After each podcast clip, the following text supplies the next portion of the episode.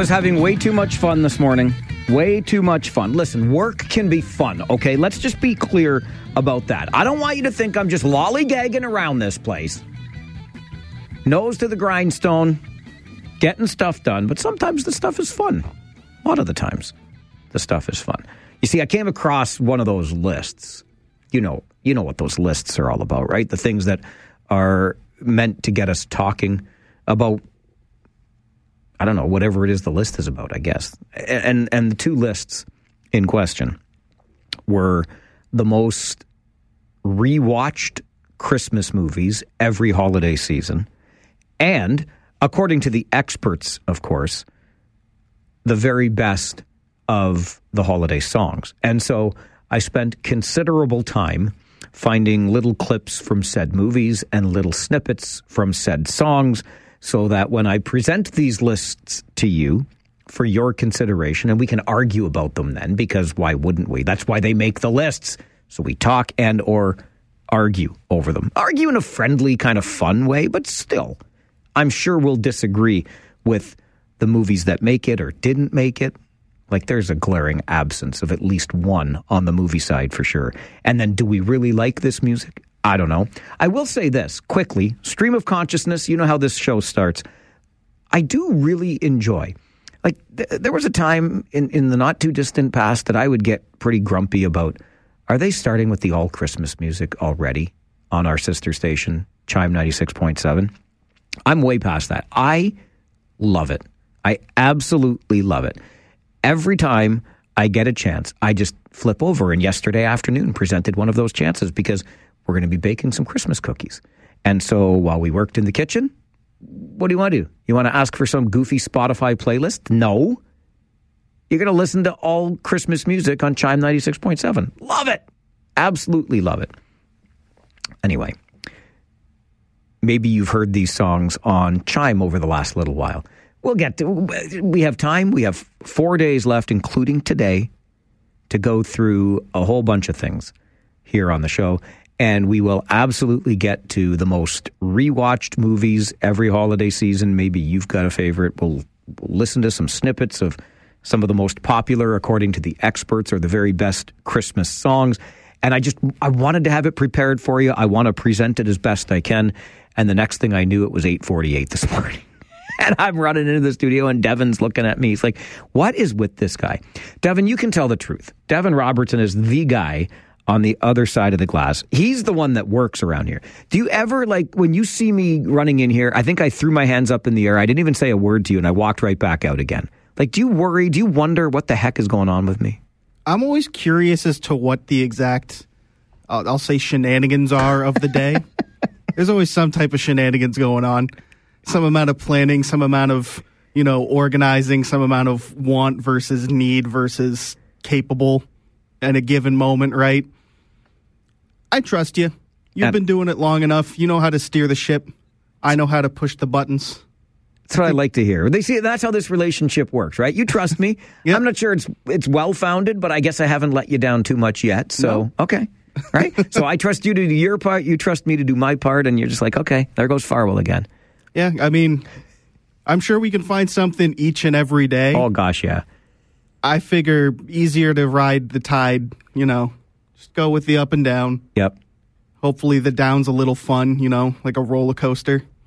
Hopefully the up's a little, you know, not, scary. that's the, that's the part for me on a roller coaster. You're going up, you're like, oh boy.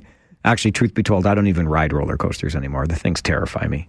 Yeah, I was uh, I was always a coward as a kid. Yeah, I had to confront that in my teenage years because all your friends are like, "What? You don't want to ride the roller coaster?"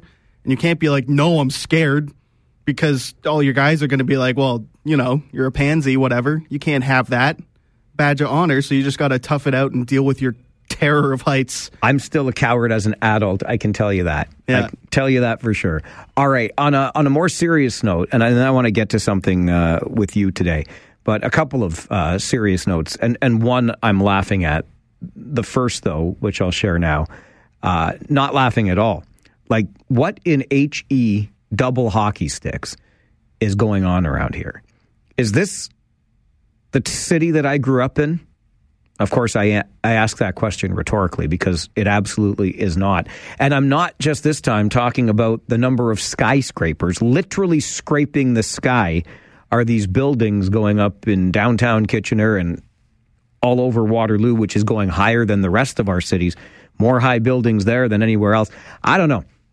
But that aside, so this morning we've got police investigating a shooting. On the weekend, we had an armed carjacking like, what in HE double hockey sticks is happening out there? What is with the use of firearms in the commission of criminal offenses? I guess we'll learn more about whatever it was that led to the firearms investigation this morning. But I don't know. I, I, I feel like, and, and this might just be recency bias, but I feel like I'm hearing about it a whole lot more, and I don't love hearing about it a whole lot more. The other thing, as you probably saw, and credit to our good buddy Josh Gorey, who is our morning reporter here on City News 570 and happens to live in the beautiful township that is Wilmot. He shared with us pictures of the weekend of that speed camera once again vandalized outside Sir Adam Beck School in Baden. And I got to say, this makes me chuckle because I, I was thinking about how one would go about doing this. Not that I'm advocating it, okay? But I'm like, the camera is completely helpless. You can sneak up behind it and it won't know. It can't see out the back. It's only looking one way and it's also only looking at the vehicles going by. And then, sure enough, I heard Alex Black's report this morning on City News 570, all news mornings with uh, Christine and Luke filling in today for Mark. But I heard her use the word attack. The camera was attacked, which just fit into what I had in my mind since Josh shared the pictures on the weekend. You sneak up behind the camera, you see, and then you have your saw with you so you can cut that sucker's legs right out from under it. I've also, though, heard from two people who shared an identical, and this is coincidental because I don't think they know one another, but they both got tickets from a photo radar camera for driving 42 in a 30. I know that's 12 over the posted limit. The limit is clearly posted, and so too is the camera clearly visible. I get it. But are these the menaces we're really trying to get off our roads? People driving, heaven forbid, 42 kilometers per hour. I'm going to say this again, okay? region of Waterloo, it is not too late to change course on the photo radar madness. It's not too late to change course. We do not need 175 speed cameras in this region. We do not need them, Sam. I am. I will not eat green eggs and ham. It's not too late to change course. This is the goofiest thing. And somebody in Wilmot Township seems to agree. All right, let's get to the phones because we've already got people waiting. And one of those people is Kyle. Good morning, Kyle. Good morning. Well, okay. Well, I was going to say uh, something about the uh, Christmas movies and, and the music and stuff. If you want to. I, I'm going to do it later, but we can do it now. Oh, okay. Well, before I get to that, the world has gone mad. That's why everything's going on the way it is. But has has has Gus Polinski and the Kenosha Kickers made the list? Wait, who and what? Gus Polinski and the Kenosha Kickers. Has he made the list? The list of what? Christmas movie, the Christmas music. no, Christmas music. What? No. Who? Who? Gus Panoski? Polinski. Polinski. Gus Polinski and, and the, the Kenosha Kickers. Yeah, yeah, yeah. They're a polka. No, are you making this up? Google it and then get back to me. Okay, I'll Google it. Just trust me. You'll you'll, you'll get a good chuckle when you Google it. All right. okay. All right. Cheers, Dad. Thanks, Kyle. I appreciate it. We got uh, still three days and almost a full fourth. The show we're into. We're going to get to all of these things, I promise. Paul, good morning. Good morning. I have one question for you. Uh huh. Are you using some nefarious means in an effort to try and win a bet in no, order to avoid, no, in order no, to avoid no. eating a shoe? Uh, no. Okay. Let's let's remind. can you can you tell us exactly where you were between the hours of Friday night and Sunday morning? Okay, so here's the thing. I did. I, I... my suspicions. I am on record as saying if we end up with 175 speed cameras in this region by 2028, as has been reported, I will eat my shoe. I'm going to bake a cake in the shape of a shoe, but nonetheless, I'll eat it. However, So, I don't believe that's going to happen. No, I did not cut down the camera, Paul. Are you sure? I'm positive. Have you got Have you got anybody who can verify your whereabouts for the, uh, those times? I think so. I was probably snoring, so my beloved can almost certainly confirm my whereabouts. You so you're saying there's no way that you could sneak out and cut down that camera? I don't know. I don't know. She's a pretty light sleeper. How about that? I'll, you know what? I, I'm gonna I'm gonna have to contact the chief and uh, you know just put a little bug in his ear, suggesting that maybe he keeps an eye on you. Here's the God's honest truth, Paul. I'm just going to be fully upfront about this. I wouldn't even know where to begin. Like, what do you use? I'm guessing not a chainsaw, but I don't know. I don't know how to cut it down. Battery operated sawzall. Not that I'm suggesting. I was just going to. that. How would you know, Paul? Because you're a resourceful fella. Yeah, the uh, you know it's it, it wouldn't. Hey, listen, people can uh, pull into a uh, the um, the bank machine and hook up a chain to them and rip them right out of the wall. You know, to take down a speed camera. You know, hey, they haven't done that recently. I shouldn't say that. It'll give somebody ideas. Could you imagine the carnage, the the speed camera carnage if we get up to 175 and we continue seeing this stuff happen? There would be like there would be photo radar cameras lying on their sides everywhere. No, they'll be advertised for sale on Kijiji. You have a great day, Paul. you too. Thank you. Bye bye.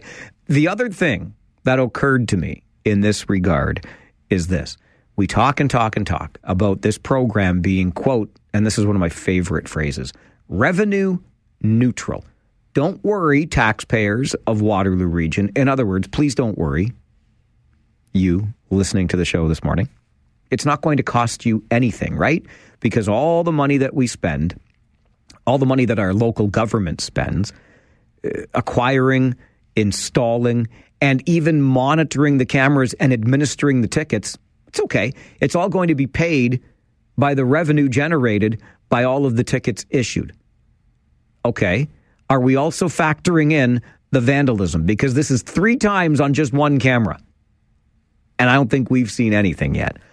One final reminder Region of Waterloo, it's not too late to change course on the photo radar madness. It's not too late.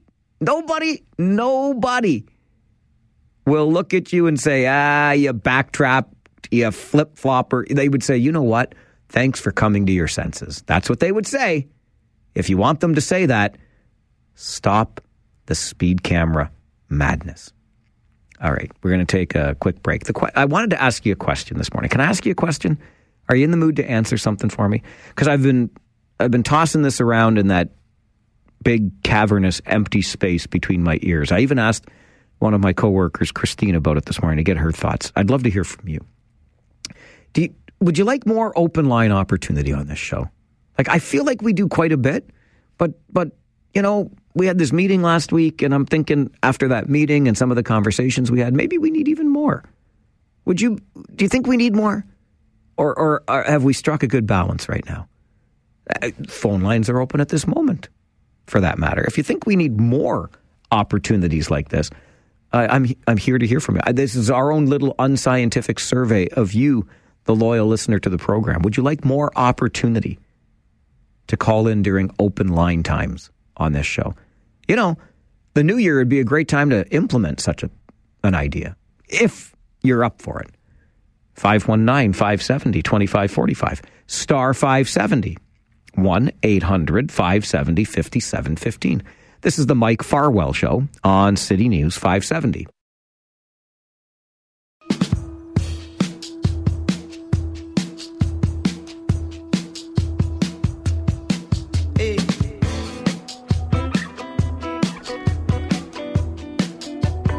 Nine twenty-four, six minutes away from your nine thirty update in the City News Center, and then getting into the story about the free little pantry that's been there, providing free stuff for years, and all of a sudden, it seems to be causing quite a bit of a stir in the neighborhood in Cambridge where it's located. That conversation coming up after the 9:30 news. Right now, still time to talk to you as we always make room for on the show. Love to hear from you on the phones. Let's go to the phones now. Paul, good morning. Good morning, Mike. Uh, lovely Monday, cloudy over, eh? it's pretty gloomy out there, yes. Yeah, uh, so you started your program this morning about the uh, gun violence, the shootings that we had this weekend in Kitchener. Yes, sir. And you're wondering what is going on with that? Well, I'd like to ask a question to those people that have been protesting about defund the police and all of that. Can you imagine what that victim must be thinking in the out of city hospital? Yeah, when the chief calls them up in the hospital bed and says, Sorry, we don't have enough manpower to solve your crime, so sorry about that. We'll just have to let this one write it off the books and sorry about that. Defund? Are you kidding me? This is the time that we need to give them their budget to hire these special investigators that do nothing but investigate crimes like this. This is the time. Not defund, it's more funding. Yeah, okay, we're paying overtime and all that, people that are off on comp. I get that. But come on. This poor person is suffering with a gunshot wound, and who knows if it's ever going to get solved. We really don't know. This is the time to fund them more, in my opinion. All right, Paul, appreciate the call. Thanks for sharing your thoughts. As you probably know, the requested increase to the police budget was approved at Regional Council last week, so there is more funding this year, and there is more hiring to be done if the service is able to make those hires in the year ahead. Ranger Joe, my good man, good morning. Mikey, how are you? I'm excellent, thank you. How are you? I'm just fine and dandy, Mike. Good. I uh, I do uh, agree with your last caller just now, a hundred percent. You know, uh, we need to support the police more. Uh, they need more um, uh, systems in place to fight, uh, you know, to fight this kind of crime because gun violence is definitely going up, and it's kind of scary to all of us, you know, to be honest with you. But uh, the other reason I'm really phoning in about was uh, those cameras that you were talking about. Uh, you know, right now, for example, Mike, let's say if a speed limit is 60 kilometers an hour. Um, I'm not going to lie to you. I mean, most of us would go a maximum of 70. I'll even set my cruise control at 70. And I've been doing this for over 50 years, and I've never gotten a speeding ticket that way. My question is, with these cameras, um, do they have some kind of a leeway? Like if it's a 60 kilometer zone, at what point are they going to give us a ticket? That's kind of what I'm wondering, Mikey. Yeah, you know what, Joe? It's a great question, and I don't think we know the answer to that, to be honest. But clearly, what we've learned from two people, anecdotally, I will grant you, that shared their story with me, they got tickets doing 12 over, 42 in a posted 30 from a photo radar camera. I suspect, yes, some leeway is built in. How much? Five kilometers? Six? Three? No idea. I do think, though, and I'll just use this as one more opportunity to reinforce what I think. I think the idea of 175 speed cameras in this region in the next five years is downright nutty. That's what I think. An update from the City News Center, and then the story of the free little pantry in Cambridge that suddenly has become the object of quite a stir in the neighborhood. That conversation coming up on the Mike Farwell Show. This is City News 570.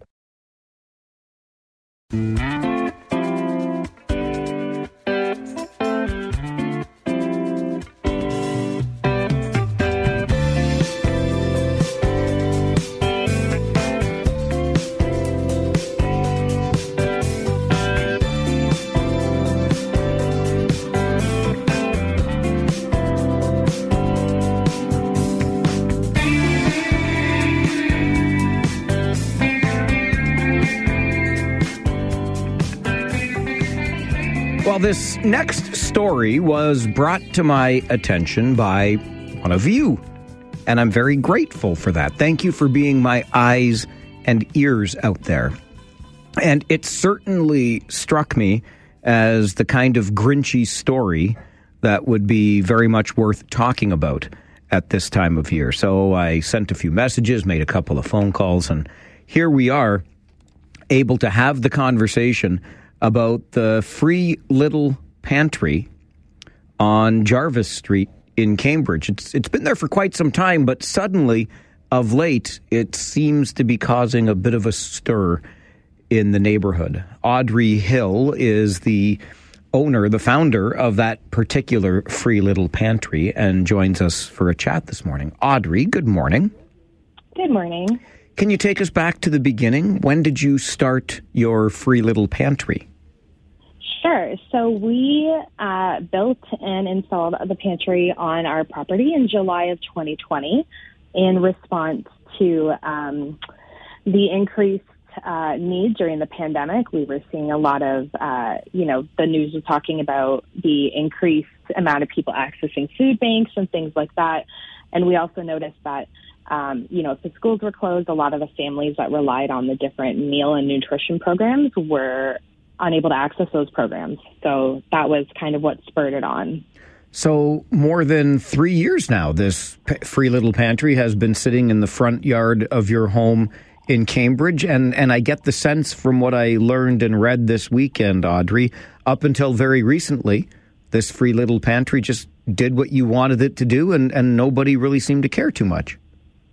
That's correct. So um, I think there was a write up in a few different newspapers, and I was on the news, and I actually won a YWCA Women of Distinction Award for the pantry, and the um, I believe the category was humanitarianism and volunteerism, um, and our work helping our community. So up until November, we got nothing but positive feedback. What is it that inspires you to that sort of humanitarian side that? You know, you, you mentioned that the need was identified even with the increased need for food banks way back in July of 2020. But not everybody starts a free little pantry. What is it about you and, and your family that moved you in this direction? I think I had seen them online previously, and I was inspired by that. Um, I, when I became a parent, we started really thinking about, you know, what we wanted to teach our kids and the sort of world that we wanted to leave for our kids. And I have this idea that we should be leaving it better than how we found it. And we've been in a position of privilege um, to have the ability to help others whenever needed. And, you know, we own the house, so it, it made sense. We didn't think there would be any issue. Um, and it's, it's a passion of mine. I, I firmly believe that we should we are put on this earth to help others and to give back whenever we can. I think it's a wonderful outlook, and I've seen a number of these pantries in my immediate neighborhood in Kitchener as well. I think it's terrific. So you you mentioned Audrey, and, and really it's the reason for this conversation that this pantry for more than three years exists in your front yard. It's a part of the neighborhood. And it wasn't until November of this year, so about a month ago, that suddenly it became the object of some concern. What happened? That's right. So actually, my husband and I were out of town that day, and a bylaw officer came by and spoke to my father in law, who lives with us but is not the homeowner, and just said that, uh, I believe it was November 13th, he said that there had been a complaint by one of the neighbors um, he used this, he referenced that apparently one of our neighbors had called bylaw to complain that the pantry was bringing homeless people to the neighborhood. Um, and then he had informed us that uh, according to his records, the city of Cambridge owns 16 feet from the curb in, which extends to essentially my entire front yard, and that we had to move the property off of what they consider to be city property and onto private property, which would essentially bring the pantry up to the front of my house. So basically, what you've learned is that this has been a, mm, shall we say, illegal little pantry for three years now? Apparently. And so um, I had informed bylaw that we would be happy to comply once they could show us a copy of the land survey. Um, again, we wouldn't knowingly erect something on city property without permission, as far as we've been aware. For the seven years that we've owned the house, it's our property. I mean, we're the ones doing the snow removal and the lawn maintenance and things like that. So, fast forward to December the 15th, just a few days ago, and you received a letter from the City of Cambridge. That's right. So, the City of Cambridge bylaw officer um, attended my house, I want to say around five o'clock in the evening on the Friday, right before the holidays, when most municipal offices are shutting down, with a letter stating that we were to remove the pantry effective December 31st. Um, which was kind of surprising to me because when I had thought back to November, I had been calling the city planning office. I spoke to multiple bylaw officers. I spoke to our ward councilor, and I had said repeatedly, if I can be provided with a survey that shows what where the city line is and where my property line is, I would be happy to move it. I got no response from anyone. No one answered my emails. No one answered my phone calls. So back in November, I kind of thought, okay, maybe there was a clerical error and they're just letting this go. Are you aware, Audrey, of any problems associated with the free little pantry on your property? No, I'm not. So, and I've had this discussion with people.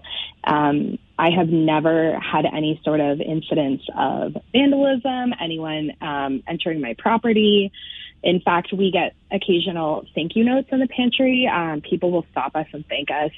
Um, you know, I've gotten nothing negative. And it's not just what we consider to be like the unhoused population who are accessing the pantry. We the pantry supports a number of families uh, who are just you know doing their best. They're you know if you have to pick between paying rent and paying groceries, obviously you're going to want to keep a roof over your head and your children's head. Uh, these are families that go to school with my kids at Manchester School next door. Are you in any way uh, close geographically? Is there in close proximity, Audrey? Any shelter spaces or any encampments like we've seen around the region? Absolutely, absolutely. And I think you'll, if you talk to a lot of people in various neighborhoods, they will say there are lots of encampments around. So the pantry is about, I want to say, a kilometer and a half away from the Bridges shelter, um, and then there are a number of encampments nearby. Um, you know, we live on near train tracks, and so yeah, there's there's there are encampments all over the region. I can guarantee you that. I used to work in housing too. So there are encampments in all sorts of neighborhoods, whether they're visible or not. And what is it that you stock your free little pantry with? Non perishable food items and hygiene items. So typically, our number, our sort of high priority asks are things that are portable and easy for folks to eat if they're on the go granola bars, um, applesauce packets, um, instant noodles, things like that. And then we also have um, toothpaste, toothbrushes are the biggest sort of need. A lot of folks uh, are very happy when they find the toothbrushes there, so that's actually really hard for us to keep in. But also pads, tampons, and then in the colder months, we stock things like clean, dry socks, mittens, hats, scarves, uh, hand warmers, and feet warmers. And how often are you restocking your pantry? I mean, I work full time, but I, I, if I was home, it would be multiple times a day. I've actually sort of, uh, I've done a video before over what 36 hours looks like restocking the pantry, but often we are stocking it multiple times a day. Um, we do have a back room in our house that we keep overflow donations in, and we try to sort of um, ration them out to make sure that they last as long as possible. So I could spend all day restocking the pantry every day of the week. I, I, was curious about that piece too. You mentioned donations, so this isn't just your family that manage. Well, you manage it, but donations come in from elsewhere to help stock it. Absolutely. So I have I created a Facebook page, uh, like a little group, where I will often put a post up if we need, again, say granola bars, applesauce, toothpaste, anything like anything like that. Uh, people are welcome to drop off donations either in the pantry or on my porch. I've also gone and picked them up. And then we also created an Amazon wish list a while ago so that folks can just order and have it delivered to my house without having to get in their car, especially when we were, you know, on lockdown in the middle of the pandemic. And then other community organizations fundraise for it. So Wild Heart Yoga in downtown Cambridge, which used to be Modo Yoga up until recently, their October fundraiser uh, was for our pantry. So they fundraised non-perishable foods and then also uh, a large cash donation, which went towards gift cards that I used at Dollarama to restock. So, according to the letter from the city of Cambridge, Audrey, you have uh, two weeks, right, until December the 31st to remove any items that are currently placed on city owned property, which is that 16 feet in front of your home where the pantry now sits. What are you going to do? I'm still trying to figure that out, to be honest. Um, the bylaw officer did actually make an amendment and say that it's now 10 feet from the edge of the sidewalk, which essentially is the equivalent to 16 feet. Um, I'm curious, too, in that most of my neighbors have other structures erected on the property, on their front lawns, whether it's fences, things like that. Um, I'm still looking into whether the codes that were cited on the enforcement order are act- actually cover uh, my property. I have a friend who used to work for a different municipality who went through the 300 page city bylaw paperwork and said that the codes aren't even the correct ones to have been put on the notice. Um, honestly, I'm just really hoping that the city backs down. I, I, this is such a passion project of mine. It's so important to my family. It's such a pillar of the community. Um, and it's not going to stop our unhoused neighbors from being in the community. All it's going to do is create massive, massive need and strife if it's forcibly removed. Why not just set it back the 10 feet or the 16 feet that the city is asking? So there's two reasons. Um, one, it brings it all the way back to my property, like to my actual house, I mean, and one of the benefits of the of the pantry is that it's low barrier and it's anonymous, right? I'm not here gatekeeping who can grab what. Um, I firmly believe that you know people who are struggling or are unhoused neighbors deserve a level of dignity and agency and discussion. Um, the other issue that I face is that because we have a shared lawn, my concern is that if we move the pantry back and then um, you know, I'd like to be able to put a walkway or something safe so that no one slips, especially in the wintertime. The city is then going to give me a hard time about a pathway if we put down stone pavers or what have you. I, I noticed that in the Facebook page, uh, post, pardon me, on, on the page that you've created for your pantry, uh, you you tagged or mentioned organizations like the Trinity Community Table, some other mm-hmm. free pantries or community fridges, the food bank, etc. Have you considered just instead of operating your own little free pantry, you just donate to those organizations? So that was actually recommended to me by one of the ward counselors uh, when I reached out back in November. There's a few challenges with that. The food bank in Cambridge and Waterloo Region, and this is not a criticism at all, this is how most food banks are run, those food banks require proof of income support in order to access it. So someone has to provide either their OW or their ODSP or their old age pension paperwork.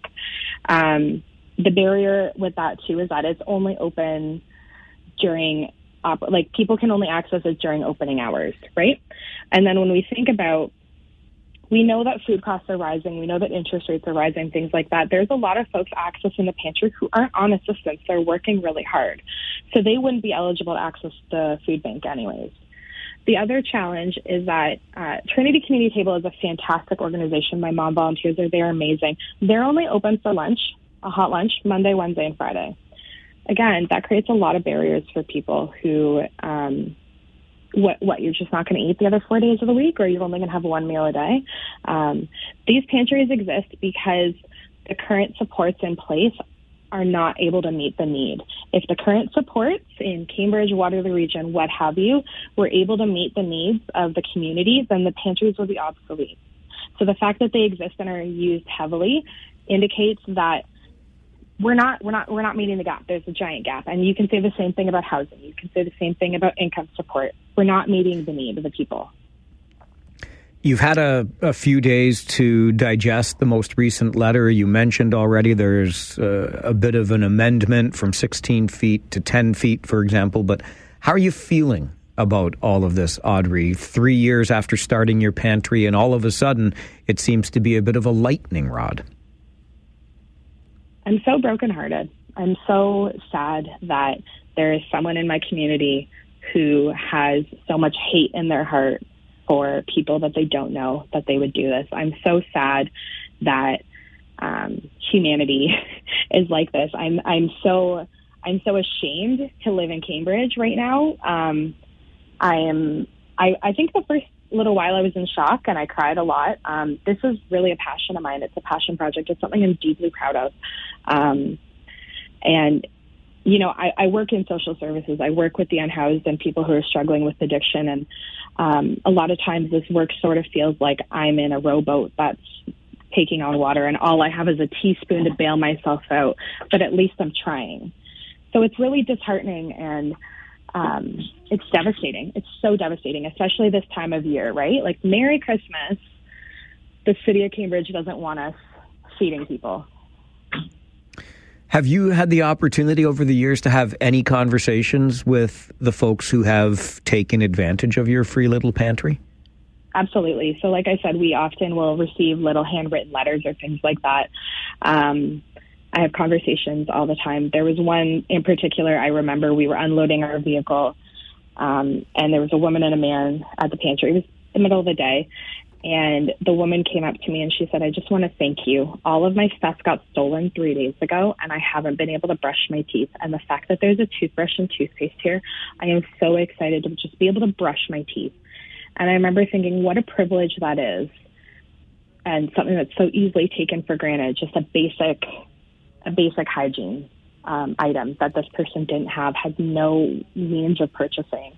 But because we could provide it for them, they this woman got to feel a little bit of human dignity. Audrey, I really admire what you do, and I really appreciate your time as well on the show this morning. Thanks very much for being here. Thanks. You have a great day. You too. Bye bye. Bye now.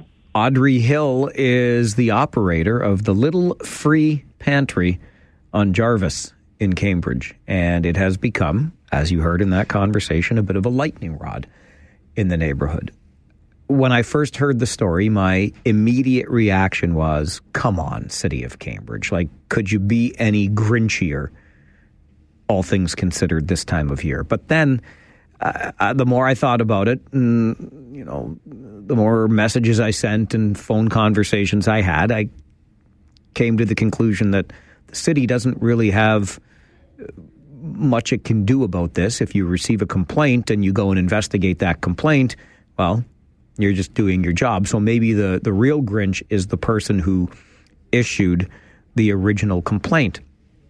But you know what? It's your neighborhood too. And if this is something that leaves you feeling unsettled or unsafe, I think you should be able to raise your voice and say, "Hey, this is making me feel unsettled and or unsafe." There are other organizations that can provide these sorts of things, but I hear where Audrey is coming from, and this is barrier free access to really essential items, be they hygiene products or food. So I admire her for what she's doing. You could just move it the 10 or 16 feet back and go from there. But the biggest thing that comes out of this for me is what it's telling me about the number of people in dire need in our community. Right? They are living unhoused. They are likely in tents not far from the other side of those railroad tracks that Audrey mentioned. And this is a place that they can come and find some hygiene products, find some warm clothes in the wintertime, find some, most importantly, food. And that to me is really what the issue is here. And you heard Audrey talk about it right? This is a little thing that fills a gap because we've let so many people fall into those gaps. That's kind of where I'm at on this. But wherever you're at, I'd love to hear about it on the show. That's how this works. It's the Mike Farwell Show on City News 570. I work in social services. I work with the unhoused and people who are struggling with addiction. And a lot of times this work sort of feels like I'm in a rowboat that's taking on water and all I have is a teaspoon to bail myself out. But at least I'm trying. So it's really disheartening and it's devastating. It's so devastating, especially this time of year, right? Like Merry Christmas. The city of Cambridge doesn't want us feeding people.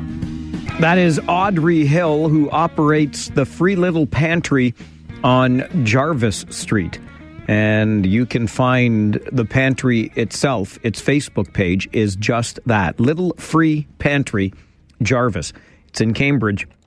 It's been operating for more than three years, but suddenly it has turned into a bit of a problem, and these problems tend to start when a neighbor issues a complaint with the city, which is what has happened. Let's go to the phones. Alana, good morning.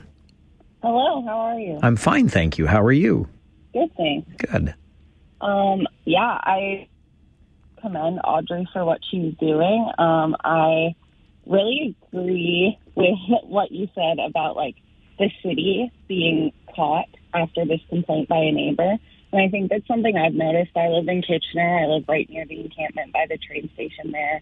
And I think it's so easy um, for us to look past um, people and what they're going through and experiencing. And I think like the community education piece is really missing in Waterloo region and something that I wish that neighbors could access more is to learn like why do I feel unsafe when I see unhoused people and how can I um, work within myself to like uh, make that fear smaller. You know, when I see people trying to meet their basic needs in my community, why am I feeling worried about that? Um, I heard you a couple days ago talking about the price of groceries. You know, those of us who can pay our rent and buy groceries, it still feels like really hard times. And when you're already unhoused, how much harder is that? And so, um, yeah, I I'm interested to know if there's more we can do as a community to educate ourselves and confront the like fear instinct we have when we see someone who's unhoused and what that means for us.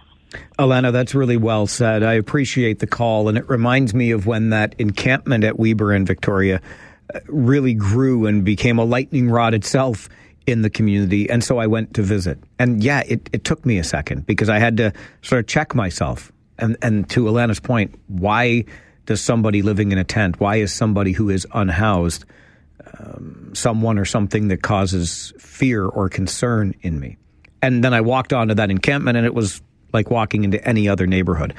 This is a massive issue in this community and elsewhere. And what we're seeing with this little free pantry on Jarvis Street in Cambridge is just a little microcosm of the much bigger issue.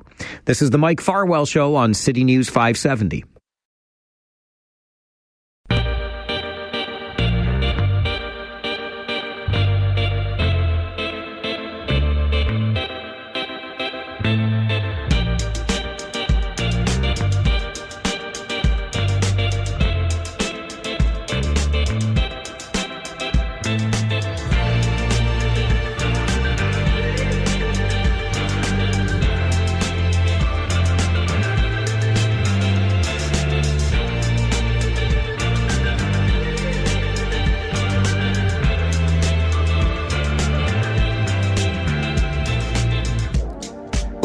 About you, but I've been reading quite a bit lately about safe supply drug programs in this country and increasing controversy around them. Several years ago, I would submit to you that it seemed as though the science, if you will, was settled. There was an evidence based approach to providing safer supply to essentially, among other things, but primarily save lives.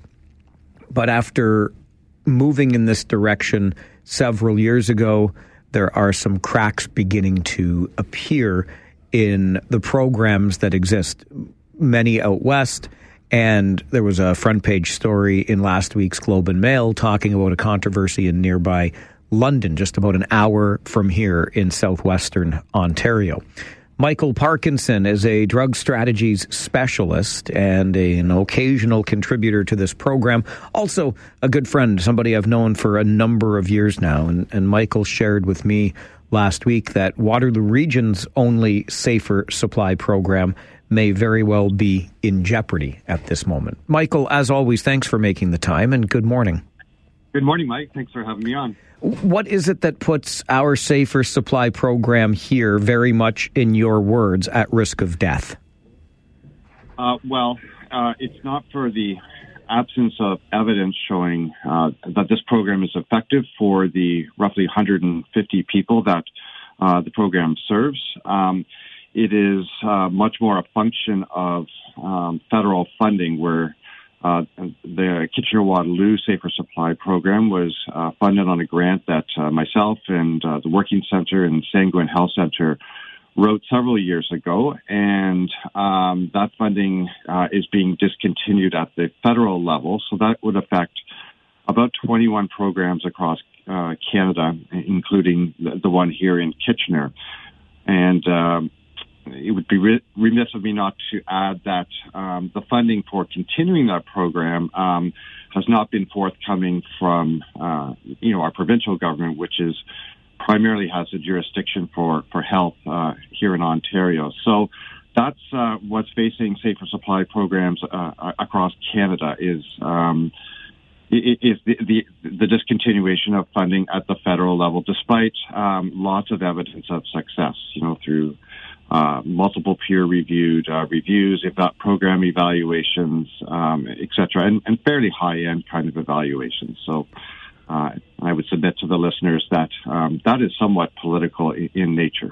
And Here we are. I wondered about that, Michael, because I have sensed the pendulum shifting as I alluded to kind of in introducing this conversation. Has it? Is there a shift? And if so, what might be behind it? Um, well, I, you know, through through the decades, um, you, you, know, and, and none of, I want to say, like, none of my comments are, are partisan in nature. Um, but, but, what we've seen, you know, through election cycles and, and gearing up for elections, um, is sometimes political parties will make a certain group of people or, or, or certain issue or issues uh, wedge issues, right? Um, and it, it's popular way to try and obtain votes by by picking on uh, people who um, uh, often at the margins. So you know we, we both lived through a time where um, crime became an issue, and, and certain groups of people involved in that um, were were made uh, scapegoats. And um, it may be true, it may not be true. It doesn't really matter. The point is, um, parties want to get elected. That's the drive. And what we've seen in in probably the last year is one uh, federal party uh, and some at the provincial level making safe supply uh, a wedge issue and uh, ramping up all kinds of, um, I would say, misinformation for sure, um, and, and, trying to stoke fear uh, among the, the general public, um, despite the evidence. So th- that manifests itself in um, the House of Commons, uh, in in health services uh, committees from the House of Commons, uh, in national newspaper, primarily the National Post, where uh, um, a reporter um, has really made it his mission. I think he declared that he wanted to burn this program to the ground back in back in June of, uh, of this year, and, and continues to write um, about safe supply and uh, the negative consequences of it. So um, yeah, it's political. And then more recently, for those who are really paying attention, the uh,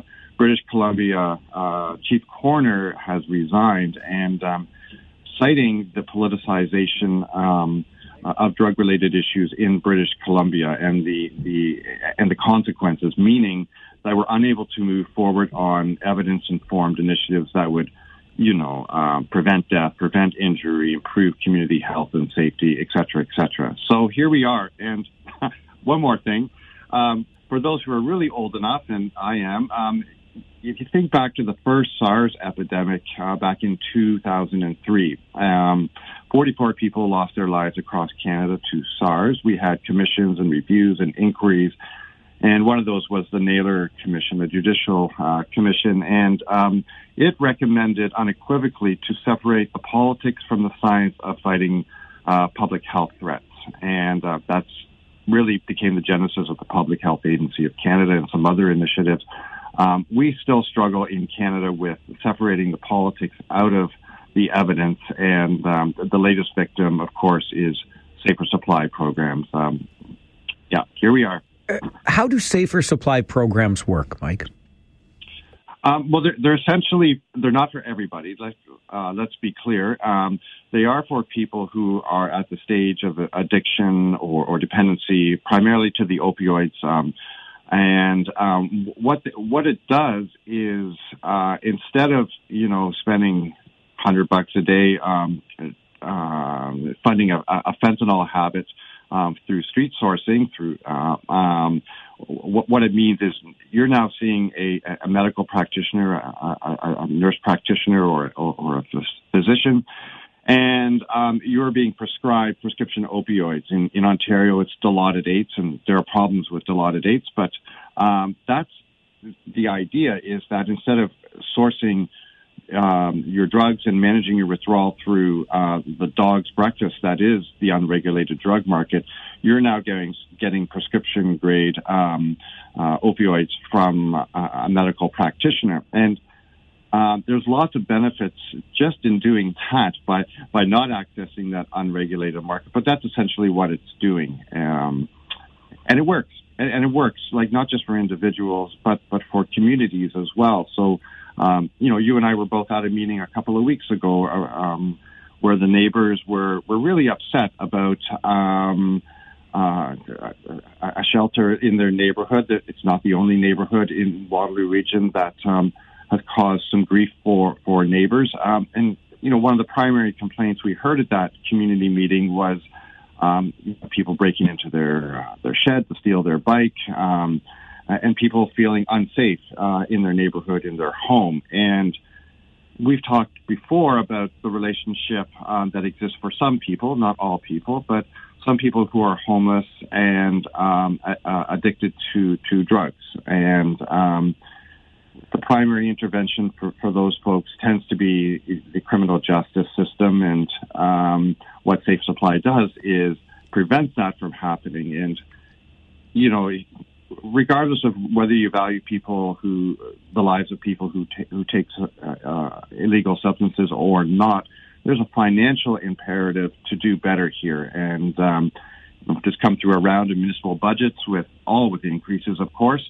Um, and if we're talking about maybe taking some, some some of the heat off those budget increases, um, we would look at crime, and um, Safer Supply is one of those uh, programs that makes dramatic and almost immediate reductions in you know break and enters and things like that. Um, in in our research in Waterloo region, we found that people were spending about 120 bucks a day. Um, that's about $44,000 a year on um, primarily fentanyls. And we also found that those 42 people we surveyed who didn't have homes, who, who were addicted to drugs, who were trying to manage their withdrawal, um, they've been in and out of the criminal justice system like 14 times. So back in napkin math, there's $42 million. Safe Supply is, is one of those interventions that um, uh, prevents the crime from happening in the first place at a fraction of the cost um, uh, downstream. You mentioned uh, the reporter who wishes to burn this program to the ground and has been reporting on the negative impacts of safer supply programs. One of those impacts that I've heard about, Michael, is folks who obtain uh, these drugs through the Safer Supply program and then resell them on the black market, which floods the streets with more drugs and makes them accessible to more people, including young people. Beyond that, are there other impacts that we should be concerned about? Well, yeah, diversion is the is the term, and and we want to be concerned about it. Um, um, like it's not something to dismiss. So it's the reporter is right to flag it. I think safe supply programs know that um, it, it's an issue, and, and that's why they do urine screens. So if, if someone comes in and they're on a safe supply program, uh, and the Dilaudids are not showing up in their in their urine screens, and that's the conversation uh, we need to have. I'm not sure that it's um, uh, the language that the reporter is using, uh, you know, flooding the streets and uh, all that is, is, is reflective of reality.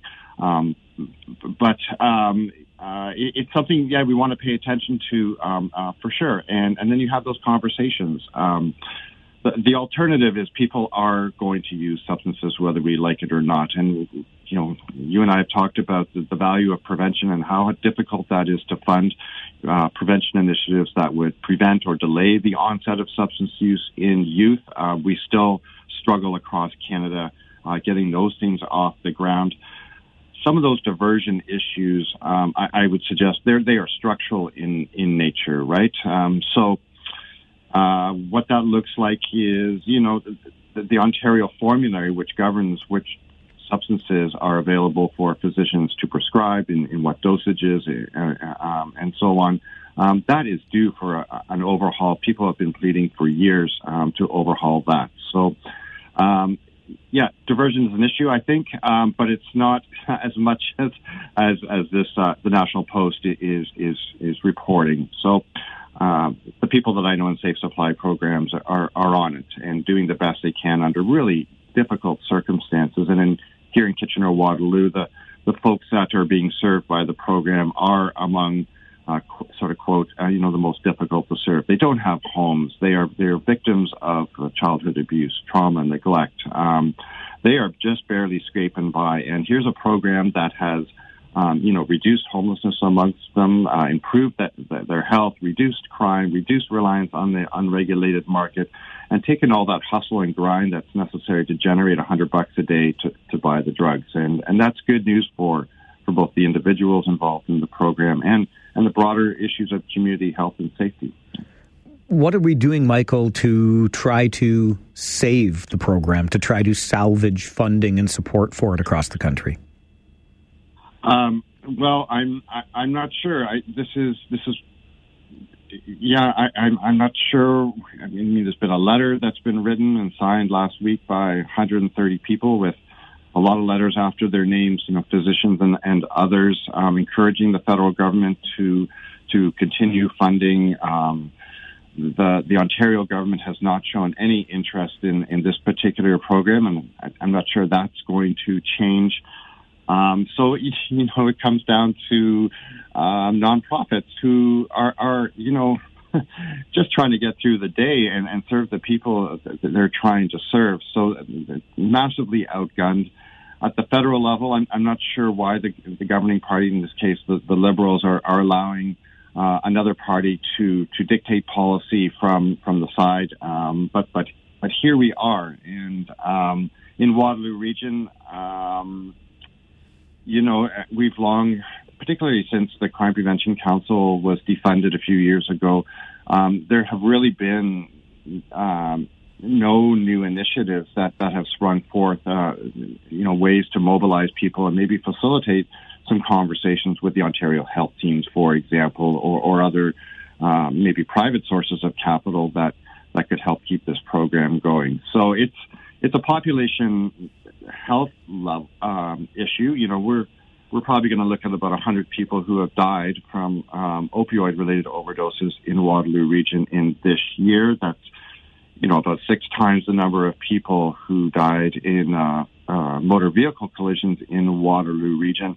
When you compare, you know, just those two issues, for example, you know, we have a plan, we have a strategy, we have, with targets, timelines, and dedicated resources to reduce motor vehicle collisions um, and the fatalities down to zero there is nothing like that for, for drug related issues. Um, it's just a chronic issue that suffers from a lack of leadership and uh, vision and, and, strategic planning with the funding behind it. And, and again, you know, I, I think it's political because you don't get elected, um, or there's a perception you don't get elected by getting serious about reducing drug related deaths. Um, it, it's hard to know that it, it's hard to detect that it's on on the radar. Um, in the way that it should be, in the way that we responded to that first SARS epidemic, in the way we respond to other important but less common forms uh, of death and injury. So, you know, it comes down to volunteers and, and struggling nonprofits to do the best they can against a tidal wave, and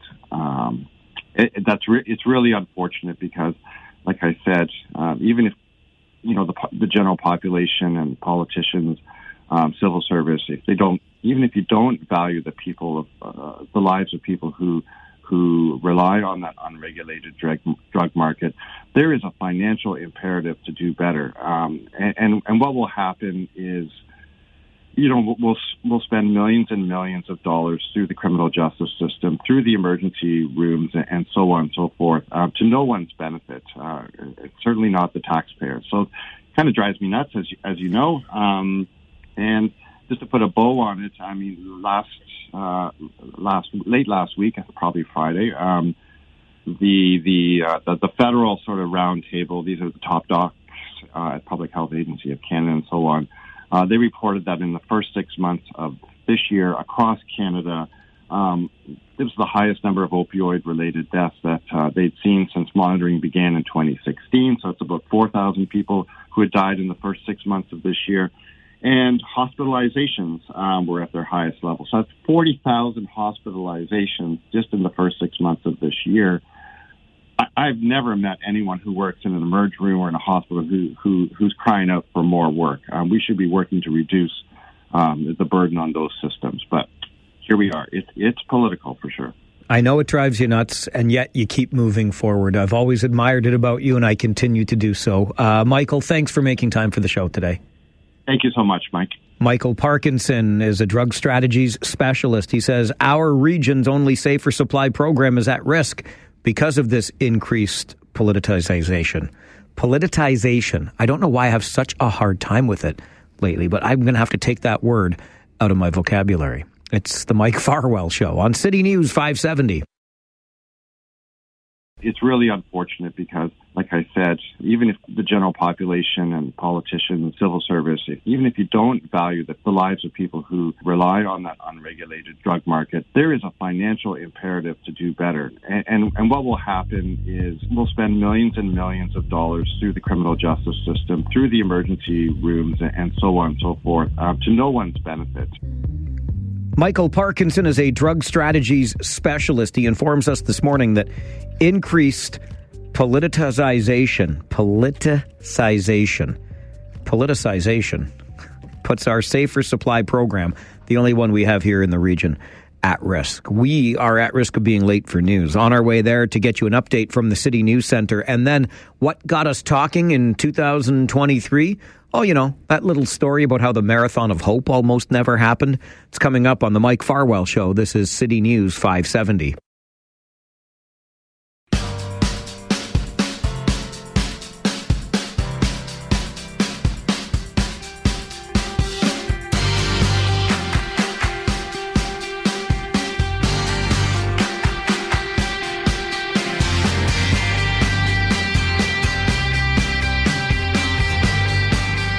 I can't believe we only have three more shows together after this one in 2023. I'll be away Friday, and then it's the Christmas break, and we'll return on January the 2nd. In the meantime, we like to take the opportunity at this time of year to listen back to some of our most interesting and sometimes controversial conversations uh, of the past year. This one certainly falls into the interesting category. It was a conversation with Bill Vigars, who is the author of Terry and Me, the inside story of the Marathon of Hope. And the inside story tells us that the Marathon of Hope almost ended right after it started. Let's listen back to this conversation we had in late August with Bill Vigars.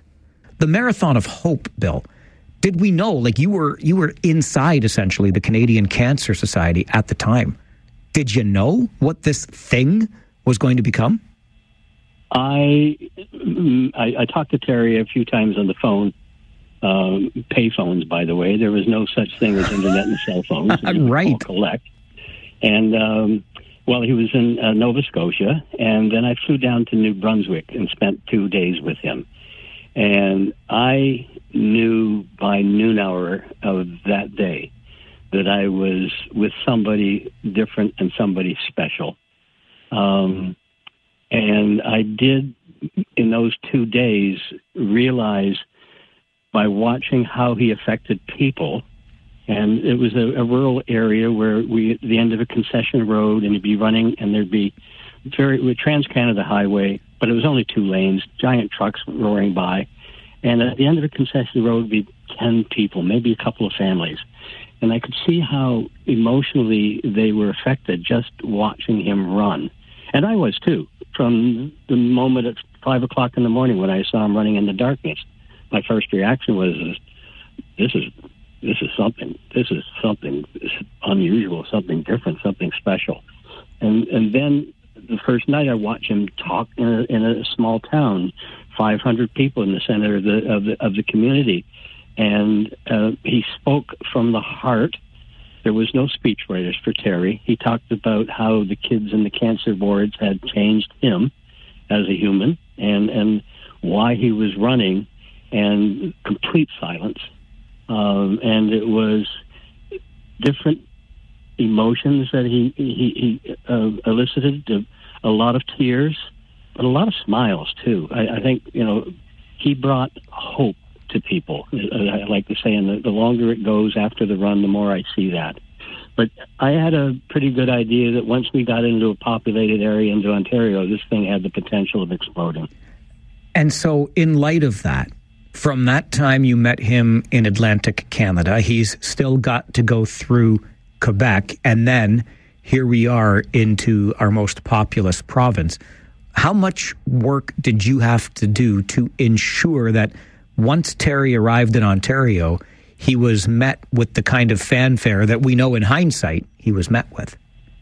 Well, my background, I was 20, I was 33 at the time. I had been in radio um, at 18 years old. Um, I had been um, involved in community events. I grew up in St. Thomas. So I, I knew how small communities work. So when I met him, I came on the plane. I'm going, okay, maybe we can do this. Maybe we can get somebody to fly mom and dad in to surprise him. Uh, maybe it's got we got to hit it big in Toronto, uh, and on, uh, particularly if we want it to become a national story.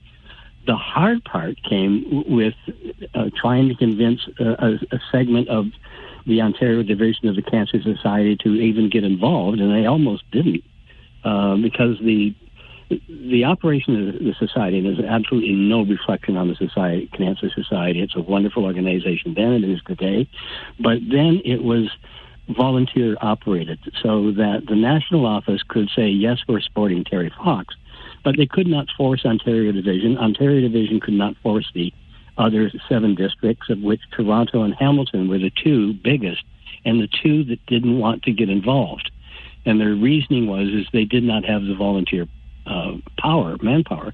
And I tried to convince them that you don't need it. It's just a self fulfilling. It just happens. And it came down to this meeting where it was it's Ontario Division almost took a pass on Terry, literally. Uh, and they had this meeting, and volunteers came from across the province. Um, I'm sitting on a step with a suitcase ready to join Terry in Quebec because he's being kicked off the road there by the police. Um, and this meeting goes on for two hours, and at the end of it, there's a vote. Hamilton changes their mind, Toronto doesn't. By the way, I got a letter from them weeks later, which I still have in my box of stuff, inviting me to welcome Terry Fox to Toronto. I always wrote him back and went, "Sorry, I'm busy that day." uh, but uh, it, it, the vote passed, and and uh, the next morning I'm on the highway with him uh, halfway between Montreal and Drummondville, and uh, it was the greatest summer and the greatest uh, adventure of my life, and I'm I'm I'm so honored and so blessed that I was able to be part of it. What do you recall, Bill, or or what did you know then about Terry's state of mind, his morale after, you know, being threatened by Quebec police. You got to get off the road unless you have this slow runner sign and, you know, it's too dangerous. Atlantic Canada, where there wasn't as much media attention, fundraising was falling short of what Terry had hoped to raise. How was he doing through that? He was bummed out. The first time I talked to him on the phone, um, payphone, he's in Sheet Harbor, Nova Scotia. And I say to him, listen, when you come to Ontario, what do you want to do? And again, I, I repeat, I, I'm a small town guy. I just moved to Toronto. I was sleeping on my cousin's couch. Um, and uh, he says, Yeah, I'd like to meet Bobby Orr and Darryl Sittler, and I want to go to a Blue Jays game, the CN Tower, and I want to meet Pierre Trudeau. I'm at the other end of the phone going, you know, not he doesn't know it, but I'm out going, Jesus, that's a list. Okay. I said, Well, call me back tomorrow, see what I can do. And and I wanted to give him hope, for lack of a better phrase. So when he called back the next day, I said, "Okay, Sittler's on, Blue Jays are on, CN Tower's on, uh, Orr is going to be in Europe, but he'll find us somewhere along the road." And Trudeau was out of the country, so I couldn't get an answer then. Although we did eventually meet him, and um, I was able to boost his spirits. And then when I left him in New Brunswick, I said to him, "Listen, not much is going to happen in Quebec." Don't don't get uh, don't get down. I said, I promise you, when you get to Ontario, it's all going to change. I was bluffing. I hadn't even started. So when I came back to Ontario, um, I started driving back and forth between Toronto and, and, and, and Ottawa and all those little towns, Kaladar, Marmora, uh, talking to, you know, whether it was the Lions Club or the Women's Institute. And I had a couple of Polaroid pictures, and I said, this kid's running across Canada can you do something when he gets here? And they all do, well, if he makes it this far, we'll do something. I said, he's going to be here, and I can tell you exactly the date he's going to be here because Terry and I had sat down and went 26 miles, 26 miles, 26 miles. So I was able to say he'll be here on July the 8th. And when we got to Sudbury, he was only two days behind that schedule. And then people um, stepped in randomly through the rest of the time that I was there, and that whether it was a provincial police officer driving behind him or a motel owner who gave us a room to sleep in for the night, that karma brought people in at the right time randomly to help Terry on the road. And it was truly, um, they opened their hearts uh, to Terry because as soon as they, as I said earlier, I think I said earlier, nobody wrote his speeches. Everything he said came directly from the heart. And he moved people. Watching him run moved people. Um, and and it was a very emotional summer. And writing the book was extremely emotional too because I had to relive it all. The things that I thought I had come to term with 43 years ago, I found out I hadn't. What did you have to come to terms with? The ending, a lot of it. Uh, there was many times when I'm writing the book where I would get into a particular story, and I, I the ending is obvious, an obvious one, like literally the ending where we drive into the airport um, where I would break down and sob while I'm I'm, I'm writing it, and uh, I still do sometimes, um, even talking about it, and uh, uh, and I would be completely emotionally drained. And, and I remember I'd come out in, into my office and I kind of slump uh, slump on the couch in the living room, and my wife Sherry, God bless her, would just come over and gently put her hand on my shoulder and say, "Keep going, you're doing a good thing." we've got to tell the story. And I tried to tell a story that Terry wasn't uncomfortable with being referred to as a hero. Um, he thought people had put him up on this pedestal and forgot why he was doing it. And I wanted to tell the story about who Terry was as a human being, um, the challenges he had that you didn't see. Like, for instance, all that politics that went on was all behind the scenes. I never let him know what was going on because he had a hard enough time running to for him to know that there was people making him run out of his way. There were people wanting to do this. They were trying to market him. Um, so I would fight the battle without him knowing because I, I didn't. It, as I say, it was hard enough. First off, running, and then carrying all the emotional weight that he carried with him with the hopes of other people. Where we'd be at a rest stop and people would come and talk to him about their own personal battles with cancer or maybe a loved one who had passed away with it and he he had always time to listen comfort people and it even during the run it amazed me how he was able to carry people's hopes and and their sadness in addition to having to do the physical part of the run what was it bill that so captivated you what was it about, Terry, that made you go through all of this effort to ensure that the Marathon of Hope became essentially what we remember it to be by the time he reached Ontario? Who he was as a person, who he was as a friend, who he was as the individual, the, the his personality, his his quality of his his, his of human qualities. He was funny. Um, that's a, a side of him. A lot of people do not know that he was a dry sense of humor and very funny.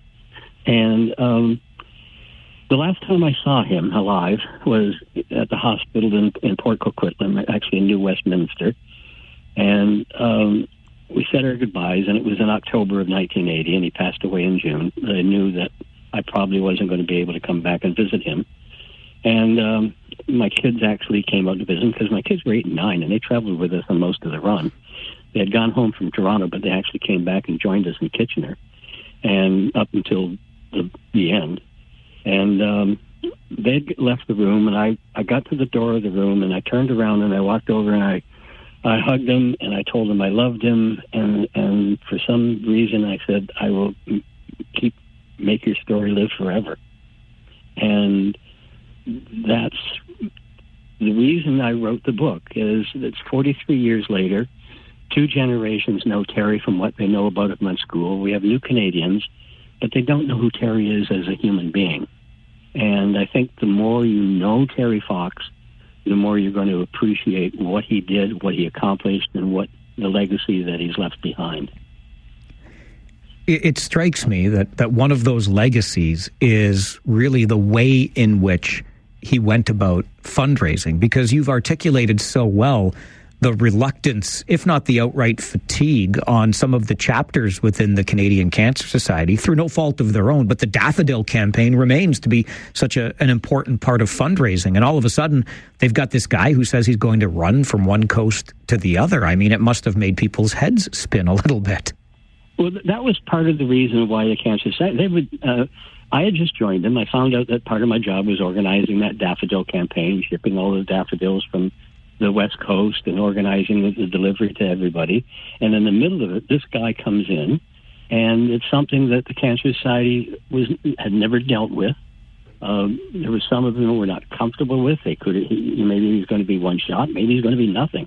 Nobody could really see unless unless you actually saw him run. The moment you saw him run from across in front of you, um, and of course, everybody across the country, they saw it on television and everything.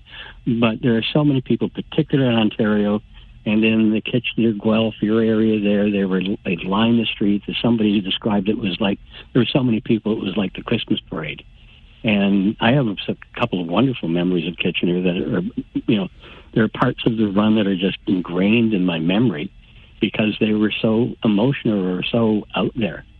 Um, and I, as I have time, I one of the things that happened to us in Kitchener, we're at a rest stop, and this young man comes over to us, and he's got a guitar case, and um, he he hands the guitar case to Terry, and he said, "I don't have any money.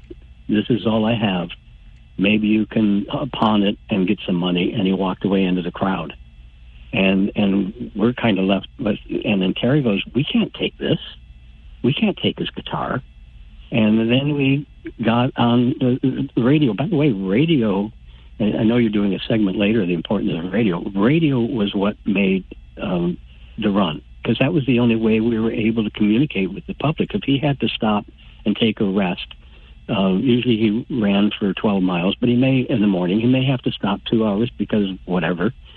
The only way we were able to communicate is go over to the radio cruisers and tell all the radio guys, okay, he's gone to bed, he'll be up in two hours. And they were able to uh, tell the public. That's how we found that guy with with uh, with the guitar. We went to the radio station. Somebody figured out who he was, and uh, myself and Darrell, Terry's brother, drove over to his house and gave him back his guitar, and thanked him and gave him a T-shirt and a couple of things. But I, I even remember the street. It was it was the main street of Kitchener. I can remember it was coming down a hill, and I think on one side there was a cement wall, um, maybe even a church there, but it was right downtown. And and uh, in my in my mind, I can I can still see it. I can still see where we stopped there. And there were so many moments in the in the run like that that it was easy in some instances for me to write the book because I'm not a writer. I, I love to tell stories, as you can see. And so I wrote the book as though I was telling the person who was reading it as a story, and I tried to get them to feel what it was like in the van, what it was like to be there for dinner after, um, to make it more than just watching him run with that painful look on his face. And that's why the cover book has that smile, because that's how I remember him. Absolutely. Absolutely incredible. Where can we find the book, Bill? It just went on sale um, Tuesday. Um, you can order it from Sutherland House Books, but it, uh, it's slowly coming into all the stores. Uh, it should be in Chapters and Indigo and the other bookstores. Um, uh, some of them have them, some of them don't. But if, your bookstore doesn't have it, ask them to order it. It it uh, the reaction from people is, uh, which I'm very pleased with. The one page I'm I'm I'm crying, and the next page I'm laughing and and it it shows who he was. Do I have time to tell one funny to- story story about Terry? Absolutely, please do. Okay, we're in Sault Ste. Marie. Actually, we're up in Terrace Bay. Terry thinks he's broken his ankle. We fly up, because I happen to have been, been in Toronto. We, we charter a plane. We fly up overnight, pick him up. He refuses to get on the plane. We said, We're not going to sponsor you anymore if you don't get in that darn plane. We fly him back to the Soo. He gets x rayed, and it turns out it's just serious shin, uh, shin splints. Um, and um, he wants to go back and start running again. They want him to stay off his feet for a week.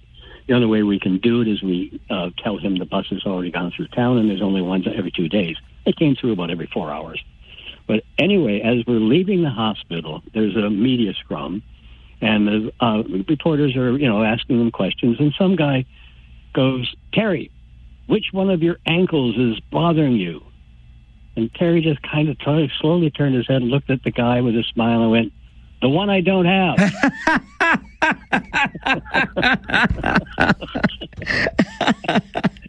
of course he did. Of course he did. That was Terry, and that's what you're going to find out what what a neat guy he was. Uh, Bill, this has just been terrific. Uh, thank you so much for not only documenting this story in book form, but for sharing these stories with us on the show today. I'm very grateful. Thank you very much, and don't forget the annual Terry Fox Run, September the 17th. Uh, read the book; it'll really motivate you to get back out there again and fight cancer. Great reminder. Bill, stay well. Thank you again. Thank you very much, Mike. Bye bye. Bill Vigars is the author of Terry and Me, the inside story of Terry Fox's Marathon of Hope. He joined us for a conversation back in the summer, and I still want to find the guy with the guitar case. Oh, my goodness gracious. Some great stories from Bill, and you can find the book in your local bookstore. This is the Mike Farwell Show on City News 570. The reason I wrote the book is it's 43 years later. Two generations know Terry from what they know about him in school. We have new Canadians, but they don't know who Terry is as a human being. And I think the more you know Terry Fox, the more you're going to appreciate what he did, what he accomplished, and what the legacy that he's left behind. Bill Vigars is the author of Terry and Me, the inside story of Terry Fox's Marathon of Hope, and what a treat it was to speak with Bill and hear those stories on our show today and in this past year. One of the stories that really got us talking here on the program. The next hour is yours. It's an hour that tends to get you talking on a regular basis. Every Monday from 11 until noon, we open the phone lines for a little something we call rant or rave. So it's time for you to get it off your chest and onto the air. Right after this update from the City News Center, the phone lines open to you on the Mike Farwell Show. This is City News 570.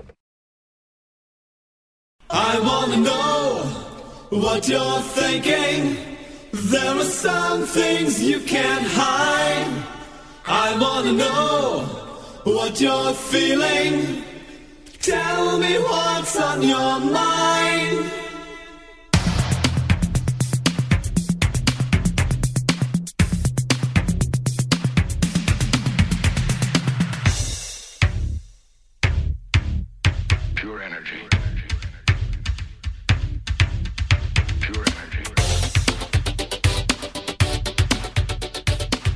And so we begin another Monday together. Our last opportunity for this before the Christmas break. And look, I'll just pull back the curtain for you. I've been alluding to it since the big meeting last week. You know, the day I missed because I was seconded to sit in a meeting with upper management. And considering the changes that might be coming, nothing drastic, nothing dramatic. We're going to keep doing the core things that we do on this show. We will continue to stand for transparency, accountability, and responsibility. We're going to have guests. We're going to talk about the issues of the day. We're going to have some fun together. I hope. I have fun when I do this show. I hope you have fun when you listen to this show. But little tweaks here and there. And and who knows what what becomes of rant or rave? Does it stay at the same time on Mondays? Does it move to another time? Do you want more time for open lines just like this? Whatever the case is, dare I say that in the early part of January or in the early part of 2024 for sure through the month of January, I think we're going to start just, you know, little tweak here, little tweak there until we settle into a, a brand new routine here on the show. So you want to take advantage of this last 11 until 12 opportunity for ranting and or raving on the show, this is your chance to do it. 519 570 2545. Star 570 and 1 800 570 5715. You rant because something's got you upset. You rave because you're feeling good despite the gloomy weather. Listen, John Wilson was saying this morning, snow. Are you kidding me? A buddy of mine, I saw him posting pictures from Cuba yesterday, and I thought, must be nice. And then I thought, wait a minute, why? I mean, I get it, sand and beaches and stuff. It's not quite that warm here, but honestly, I, don't know if I was, and you know I don't like winter, but if I was the winter vacationing type, I might be rethinking my priorities this year. What, what winter are you trying to escape? However, we might get a little bit of snow. We'll see what happens. And forgive me as I just finish off one more little rant. If you hear some noise or it doesn't sound so great, uh, you know, sort of in the background here. It, you shouldn't be hearing the sounds from the background, but I can't help it. I've had to prop the door open here of the studio from the minute I started the show today because it was 25 ding dang degrees in this studio. I, honest to goodness gracious, all I want for Christmas is an HVAC system that functions properly. That's all I'm asking for. Maybe that's why I'm not so bummed out about winter because it is as hot as a Cuban beach in here today. Again, just like it is every day. So I have to prop the door just to try to get some air circulation. Let's hear from you on Rant or Rave now. Kyle, you get to go first. Good morning. Good morning. Sorry about the whole Sheboygan, you know, Kenosha Brothers thing. That's okay. I love that. I loved it. You sent the you sent the message. I totally get it now. And yeah, I'm sorry I didn't clue into it. I I'm not the biggest Home Alone guy. Well, uh, you know what? It's, it's probably just my generation here. That was like the big, you know, that National Lampoon's Christmas Vacation, those two big things. Yeah. But actually, I'm going to rant about Christmas because I, um, well, I, you know, I do deliveries of skids and parcels and all that stuff, and this is a kind of our busiest time of the year. But man, oh man, I swear there are more Grinches than happy customers out there. I always say, you know, when I'm done or I, I deliver something, when I, I sign, I say, you know what? Merry Christmas or Happy Holidays or whatever. I'm going to say nine out of ten people have not responded with uh, Merry Christmas or Happy Holidays back. It is just it's depressing almost. Like you you walk in, you have a smile on your face, you deliver something or you pick something up and you just leave and say, you know what, Merry Christmas. Not even like uh, you two or anything. It's just like yeah, and then it's like whatever. So that's my rant. Is lots of Grinches out there. Be happy. I know it's tough times, but you know what? Christmas is an opportunity just to hang out and visit with people, right? It doesn't have to be about presents or money or anything like that. So, anyways, thanks, sir, Mike. All right, Kyle. Appreciate the call. Sorry to hear it, but uh, like you said, times are tough. Maybe not everybody's in the best mood at all hours of the day, but I, I've certainly been exactly opposite that. Receiving lots of smiles and Merry Christmases everywhere I go. So, it's including in the rink on Saturday night in Barrie. We had some fun. They had it. Santa was there for crying out loud and it was lots of fun. So hopefully you're experiencing and encountering some of that in your travels. George, good morning. Rant or rave? I want to put a big rave out, Mike, for your show. I love it. Um, and even possible new changes, that's great. I like to see, Mike, on your show, even if it's just once a month, a grassroots community panel for, like you have Andre and maybe have uh, Paul Preston and Grant, and just talk about the community problems that we're having. That would be uh, fun to listen to. George, thanks for that, and I appreciate it. And I'm glad you love the show. And like I said, I want to be clear nothing drastic coming, but it's interesting that you mention that sort of grassroots. I'm I'm thinking along the lines of average Joes and average Janes. Am I allowed to say it that way? I don't even know. But that's what I'm going to say, and that's what I'm thinking. And George, you're spot on. Once a month, as part of our regular Friday 4 rotation, why not one of those weeks being the time for the average Joes and average Janes? Here's my problem I got to get the average Joes and Janes who are willing to participate, which means being on radio as well as television. And frankly, like I know Paul from Preston would be there. I'm sure Kyle would be a part of it. Those people I can reach. Not everybody I can, but tell you what, when you're calling in to participate in this hour of rant and or rave, if you want to tell Devin, hey, I'd be interested in being part of the Average Joe's or Average Jane's panel, let them know how we can contact you, and we'll see. We'll see. Because, George, I think you're onto something there, my friend. You and I are thinking along the very same lines. And you know what they say, right? Great minds think alike, fools seldom differ. But I think in 2024, we're going to get there with the average Joes and the average Janes. Ted, good morning. Yeah, good morning. Uh, I'm just an average Ted or Joe. Attaboy. I think that's a great idea, and I'm just calling in to follow up with uh, everything that happened last week on the local tax front. Sure. Uh, and I am very average. Um, and I called you last year about this thing as well, and I had made some tough decisions about uh, my donations to charity because Yeah. of the tax increases. I remember. Well, okay. So this year, my taxes will go up about $370 uh, because of the region and the city of Waterloo. Um, so that's another $370 that I don't have, and I got to find a replacement for, and it's going to come out of my charitable donations again. I'm going to get a modest increase in my CPP.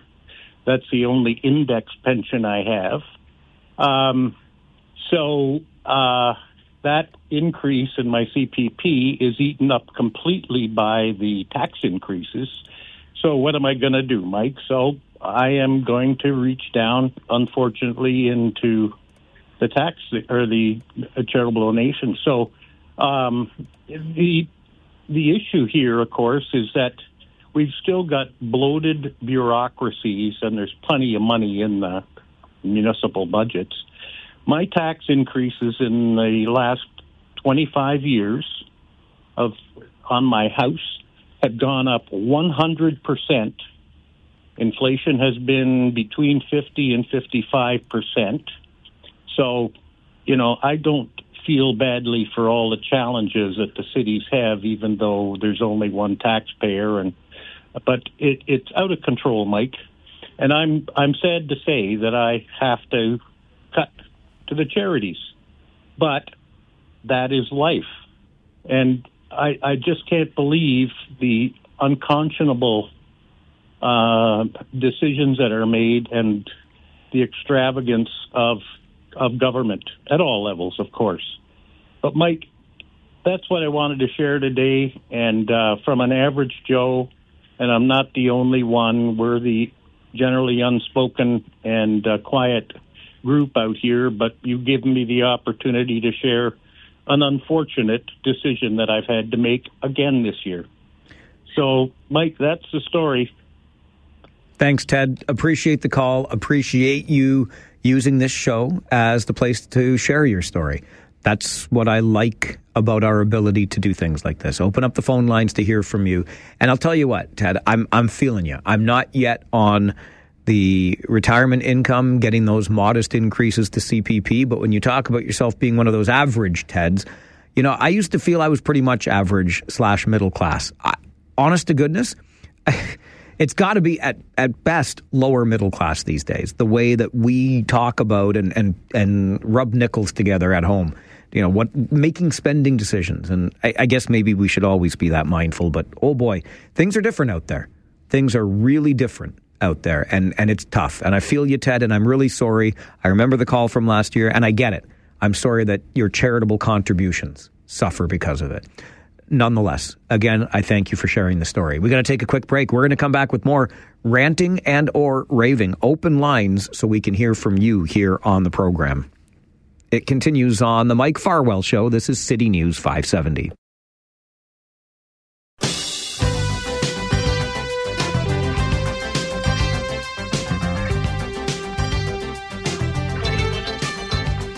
Just pick up that phone, give us a call, and get it off your chest and onto the air. This is Rant or Rave, 11 until noon every Monday here on the program. And we're busy, so let's get right back to the phones. Tim, good morning.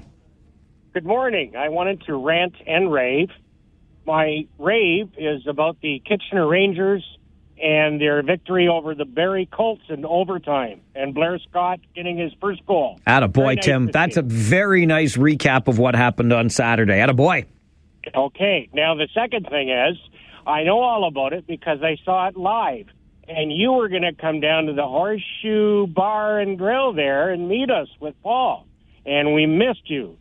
So I'm very, very sorry, but uh, I'm ranting about that. Tim, that? I Fine. appreciate it, and I'm sorry I couldn't. But see, by the time they open that horseshoe bar, I got to be on the air, and that's the only problem. Otherwise, I know. yeah. I'm very, very sorry. I know uh, my son gets that table. He works for 95 Rock up there. So whenever, if you're ever there early or if you're ever later, just stop by. But anyway, it was a great game, and you do a great job. I listen to you in Europe and everywhere, and in the States when we go. You do a great job with those games. Thank you so much. Thank you, Tim. I really appreciate that. I've been getting a lot of messages like that from folks who listen while they're on vacation. Our friend Brian was listening from Cuba. I saw the Wetzel family on Friday at the Aud, and they talked about being on a cruise and still listening in to me and Paul Fixter doing the games.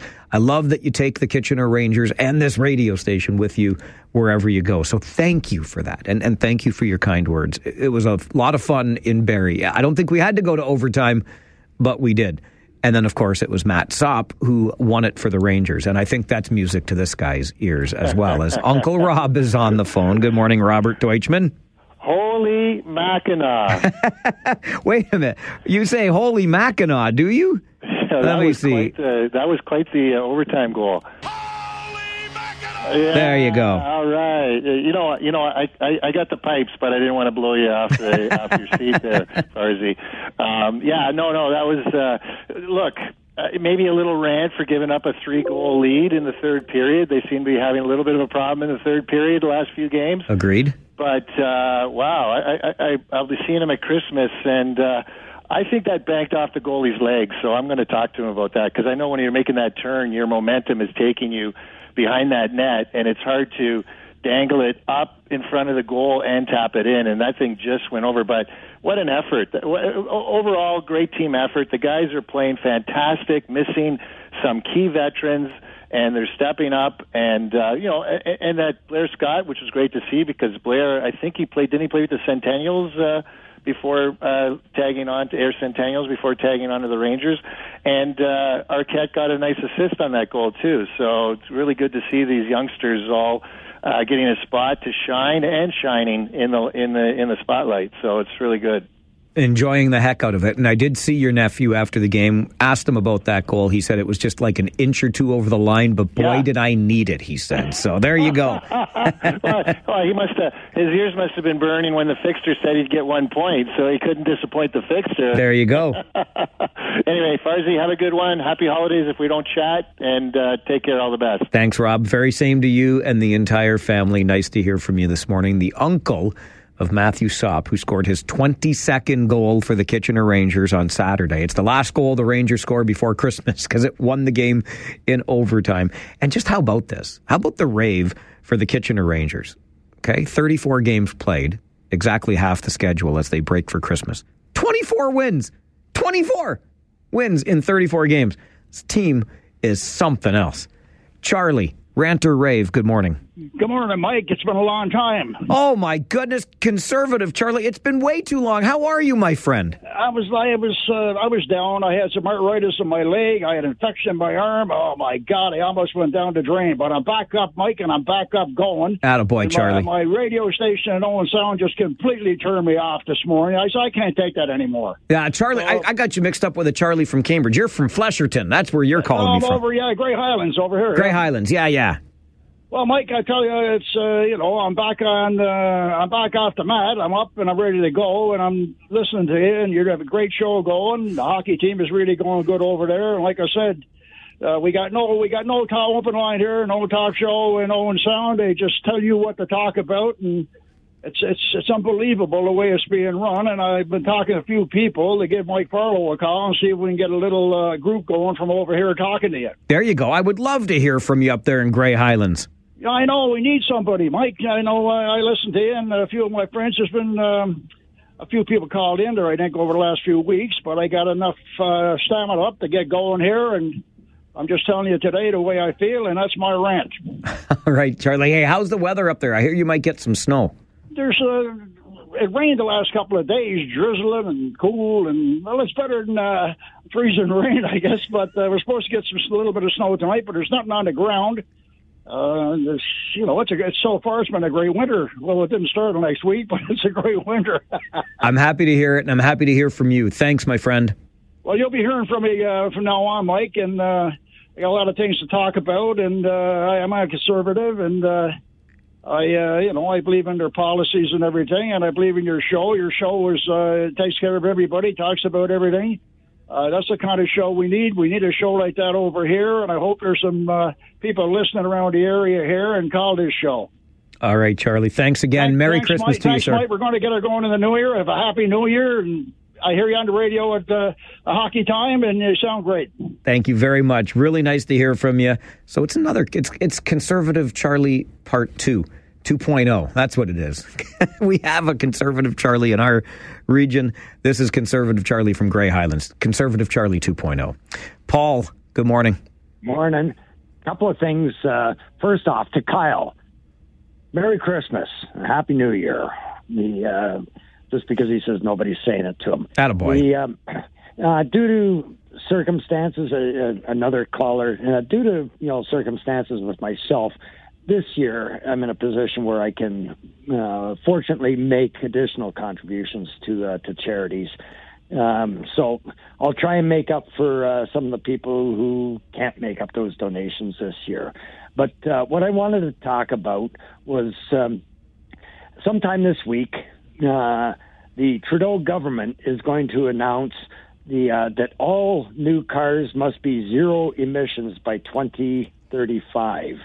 The um, it's expected uh, zero emissions vehicles, including battery, plug in, hydrogen models, must represent 20% of all new car sales in 2026, 60% in 2030, and 100% by 2035.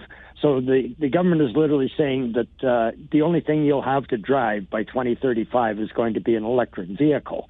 Now, for the guy who goes out in uh, 2034 and buys one of the few gasoline powered vehicles available, keep in mind that come 2035, the uh, government could very well decide that they are going to seize that vehicle and take it away from you because it does not fit in their political agenda. Of course, you know, like right now, Canada contributes about 2% of the world's carbon emissions, whereas China is uh, up over 30%. I think they're currently sitting around 32%. So hey, if we cut our emissions by 2%, it's really, as I said in the past, a fart in a hurricane. It's not going to have much of a difference. All right, Paul, I got to run to get to the news center, but it's funny you bring that up because we'll be talking about it on the show tomorrow when it is expected that those regulations will be announced. I listen, I, I know my vehicle ain't going to be electric by 2035.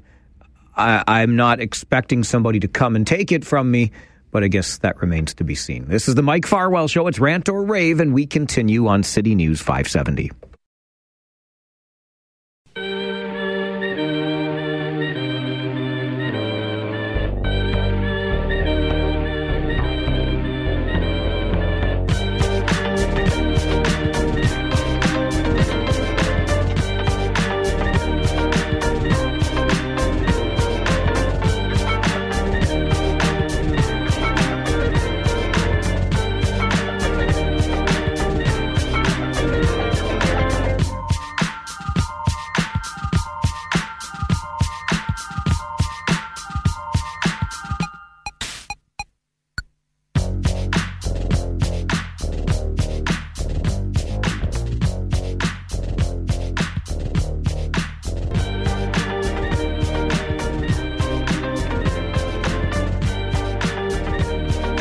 Well, as you heard in that update with Aaron Anderson from the City News Center, let me just reinforce it as one of my rants today. I mentioned it at the beginning of the show. What in HE double hockey sticks is going on with all of the gun violence, the usage of firearms in this community for illicit purposes? Saturday, late night report of an armed robbery of a vehicle in Kitchener. And then early this morning, home invasion in the Fischer-Hallman Road and Keatsway area. And then a couple hours after that, a man suffering from gunshot wounds in the Highland Road and Ruby Street area of Kitchener. That's just in the past 36 to 48 hours for crying out loud. Strange times in this here city of ours. Rant or rave continues 519 570 2545. Star 570 1 800 570 5715. Joe, good morning. Good morning, Mike. How are you doing today? I'm doing just fine, thank you. How about yourself? I'm good. I I, have, I had one rant. Now I have two. Okay. The first rant, uh, you were talking the EVs, right? That just came out today that they're probably going to be getting announced. Uh, the 25 or the uh, by 2025 they'll have 20 percent, 2035. Paul was talking about it just earlier. Yeah. The only problem I have with that, personally, my family we do big commutes, right? We're going all over the place, hockey, all that kind of stuff. Gas stations, they're going to start losing money. Where are they going to get? They're making tons of money right now, and now all of a sudden they're going to lose money. People aren't going to have enough time. Right now, I can go to the gas station. My car's at zero, or it's got 20 kilometers left. I can go to the gas station. Within two minutes, I've got a full tank, enough for another 12 hours of driving. To, to charge a, uh, electric vehicle, it's going to take me 12 hours to get six hours of battery. Like it, it's, it's not time efficient. It's, people aren't going to be able to do that. My second rant uh, home invasion, Fischer-Hallman and Keatsway. I live in that neighborhood, so I, I didn't see anything this morning when I was coming to work around five o'clock. But that's that's something to keep an eye on because I know there's been multiple in the last two, three, three weeks. I think there's been four or five in the Beechwood neighbor, Beechwood area. Joe, thanks very much for the call. I, I hope you're doing okay. And yeah, it can be a little unsettling. It can be more unsettling for you when it's in your neighborhood than just for me as an observer and asking myself, what's happened here in the city? I guess more people, more problems, right? But uh, it's just it's different, and it, it does. I don't know. It, it rattles me a little bit. On on Joe's point about the infrastructure, I don't know how long. I don't know if it's a full 12 hours to charge to get the six hours of, of driving time. And obviously, you can plug these things in at home and keep them charged up overnight. But I do wonder, and I have for a while, about the infrastructure. And I brought this up not too long ago, like in the last many months on the show, because I saw a new gas station being built on Old King, um, not far from Fairway Road. And, you know, you've, you've got it's just the one, right? Yeah, there's the one on the corner there, and then you get the Hefners, and you keep going out towards Sports World, and there's a host of gas stations out along Old King up by Sports World, and I'm wondering to myself, like, why do we need another gas bar kind of in between those two spots, right? And and then I thought to myself, but these are like we we know that we've got these targets to eliminate gasoline powered automobiles. Why are we not already then building the infrastructure for charging the next generation of automobiles. I'm fascinated by that. And yet, here we go new gas station opening up. And Joe's right, there's a, a livelihood here that will be curtailed, if not eliminated, when we move from gasoline powered to all electric. But I just wonder why, because we know we're short when it comes to infrastructure. Why aren't we starting that infrastructure right now? I don't know. We continue with Rant or Rave. Jim, good morning. Good morning, Mike. Jim in Cambridge. Hello, Jim in Cambridge. How are you, sir? With my usual rant for the rest of the year, I guess. Uh, Bill 153 was presented by Catherine Fife over four years ago. Bill 21 was presented by Catherine Fife over one year ago. No action has been taken, except I did have a long discussion with John Jordan, the uh, MPP in Kingston Frontenac area, who has been given the task of rewriting or modifying Bill 21. Um, I offered to do it myself for him, but uh, for some reason he declined. Uh, in any event, if your listeners would like to uh, get on the bandwagon and get this thing moving a little faster, uh, look up John Jordan, Kingston Frontenac, send the guy an email, tell him to get off the pot. uh, we want to get this thing done. I've gone through a health minister and four long-term care ministers uh, trying to get this issue resolved. And as you know, I've been separated for over six years, and I've made over 2,000 trips from where I reside to where my wife is. So let's uh, get off the pot. Yeah, that's Have a- separated, have A Jim. Merry, have a Merry Christmas, Mike. Just so folks understand, Jim, this is separated for these six years. You and Joan have been married for 60 plus now, have you not?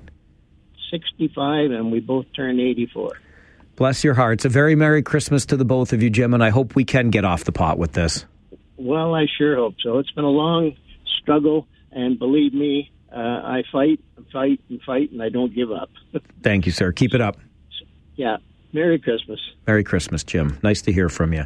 Although, not nice to hear that story that continues.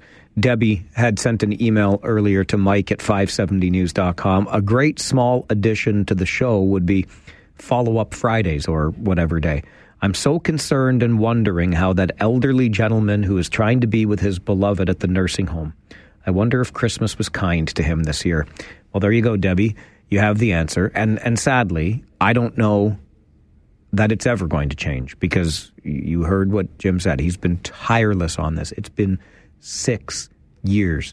Thousands of trips he has made from the home where he resides to the home where his wife resides, Kitchener to Cambridge, and it just it's it's madness that we can't get this done. Catherine Fife has been a champion on this, our MPP for Waterloo, but of course, in opposition, only so much can get done. So we'll just we'll keep hoping and we'll keep supporting Jim and his wife Joan for sure. We'll wish them the best of the season and, and hope for better, I guess, in 2024. Uh, Joe K this time around. I think I know who this is. Yeah, so a bit of a rant. okay. Uh, what am I, chopped liver? What do you mean? What are you chopped liver? Like you didn't consider me when you thought of the average Joe. And before you answer, oh, gosh. there's only one logical answer that you can come up with that would make logical sense. Okay. Okay. So you, what is it, Mike? What, what am I, chopped liver? You didn't consider me? You know what? I, I'm embarrassed to say it, it didn't cross my mind. So now, you know what? I think we might, you, Kyle, and Paul, oh my goodness gracious, could you imagine the three of you on one show? Well, I think the answer you were looking for is because Joe, you're anything but average. Uh huh. Yeah. Yeah, that's the, you're right. Sorry, there it is. That's the answer I was looking for. Yeah, of course. Yeah. Yeah. You're way above average, pal. Way above. You, you didn't come up with it. I had to come up with it for you. Yeah. I don't know. I just want to keep my job, Joe. And if you, because you're going to come in here, you're way better looking, you're way more talented. What's going to be left for me? Oh, Mike, I don't know, man. I've got got some time on my hands, so you should be worried. don't worry. I am. So, Mike, one quick thing. Yes. So, do you think all this gun violence is because of uh, legal gun o- owners, or do you think these are illegal guns that are on the streets that are killing people? There is not a doubt in my mind that it is the latter. How about a task force? no, no more task force. Illegal guns. No more task forces, please. How about how about we just get serious about cracking down on the smuggling of illegal guns into the country and we beef up sentencing for people who use guns in the commission of crimes. How about that? Well, that would require a task force. You know. Are you sure? Because I think we just solved the problem, Joe. Well, I think you're right. But Okay. It's going to require a little extra investment on the side to put put something off to the side to deal with just that specific problem. You know I what see. I mean? Uh huh. Uh huh. And and we don't have the resources right now, clearly, thanks to the Trudeau government. But I digress. One more, one more rave, just a rave before I go. I'm waiting. How about those Lions? Those lions. What lions? Detroit Lions, baby. I remember the St. Jerome's lions. Those are the only lions well, I know. Of course, those were those were the greatest Lions of all time. Uh-huh. But you know, we'll take we'll settle for uh, Detroit Lions, number one in their NFC division. Yeah, baby. Bills are starting to creep up again. We got to cheer for the people that are closest to us, right? No. Well, I. Unless it's in hockey, then we cheer for the Leafs, right? Who's your team? In the NFL, Yeah. the number one, one and only, black and gold, steel curtain, Pittsburgh Steelers. boy, do I feel sorry for you. Well, it's been a rough ride this year, that's for sure. But hey, how many Super Bowls do the Detroit Lions have? Uh, well, Uh, well, not a whole lot. Uh huh. Uh huh. And how many do the Steelers have? I, I don't recall. Uh huh. Mm-hmm. The answer well, is maybe six. you need another new uh, co- offensive coordinator. Maybe that'll help you. Maybe that'll help us. Thank you, Joseph. Nice to hear from you as always. Uh, I won't cut you off for saying Detroit Lions. There's only one sports team that you cannot name on this show, and you know that it is the hockey team that shall not be named. I'm I'm happy. I, I love the lovable losers that are the Detroit Lions. Maybe this is their year. I don't know, but I'm still going to be a Pittsburgh Steelers fan, just like I have been since I was a kid. And Terry Bradshaw was the quarterback. Grant, over to you for a rant or a rave. Good morning. I I get so worried when you have that little sinister laugh before you start. Oh, is that right? Yes, I'm very worried now. The Hunter Brzustewicz play that that he did on the when he was well he was he was on his knees. That was kind of a neat play. And watch out, the states. He's hunting for you. All right, Grant, thank you. I think what Grant means is Hunter is hunting. Yeah, for Team USA, who did not take him to the World Junior Hockey Championship. Makes me crazy. What am I going to do about it? I might rant like Grant just did, because this is the hour that you can do just that rant or rave. It's part of the Mike Farwell Show every Monday from 11 until noon on City News 570.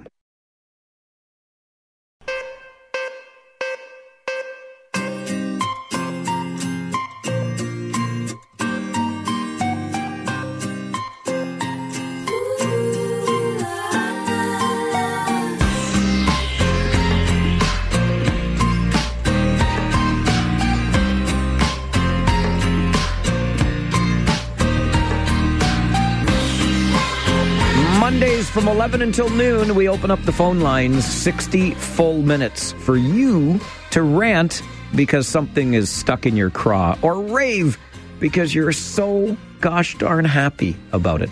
We have appropriately named the segment Rant or Rave. We take your calls and you send us in whatever direction you would like. This is your last chance for 2023. There will be no more ranting or raving on the show this year. So you got 10 minutes left. 519 570 2545, star 570, 1 800 570 5715. Ian, good morning. Hey, Mike, was that not awesome with Geddy and Alex about a week and a half ago? I, I still, I'm not sure I can put it into words. It was just I, so well spoken, so humorous, uh, intelligent. I mean, I just loved every second of it. Every second Yeah. of it. Yeah. I hope your I hope your wife did too. You know what?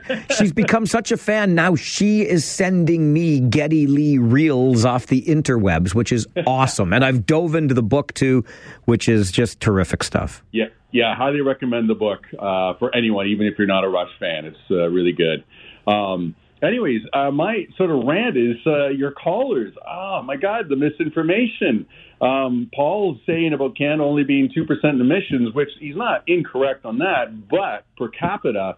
We are some of the worst uh, polluters in the world, actually, when you look at that.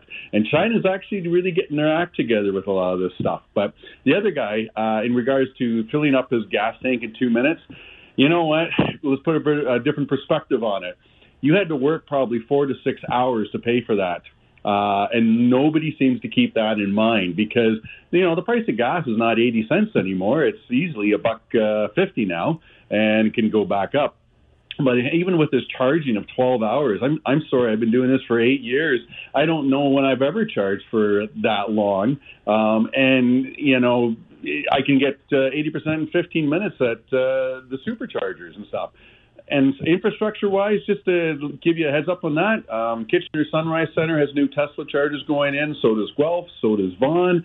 It's uh, expanding quite a bit, actually. But And Ian, in are gonna be fairness, open- I get they're you. be- I get yeah, you. But going to be open to the new stuff, uh, But- other cars. But if we're like, I, I, I get you, and I see the the charging stations pop up too. But if we're talking every vehicle, every vehicle, all of a sudden, we don't have near the infrastructure for that.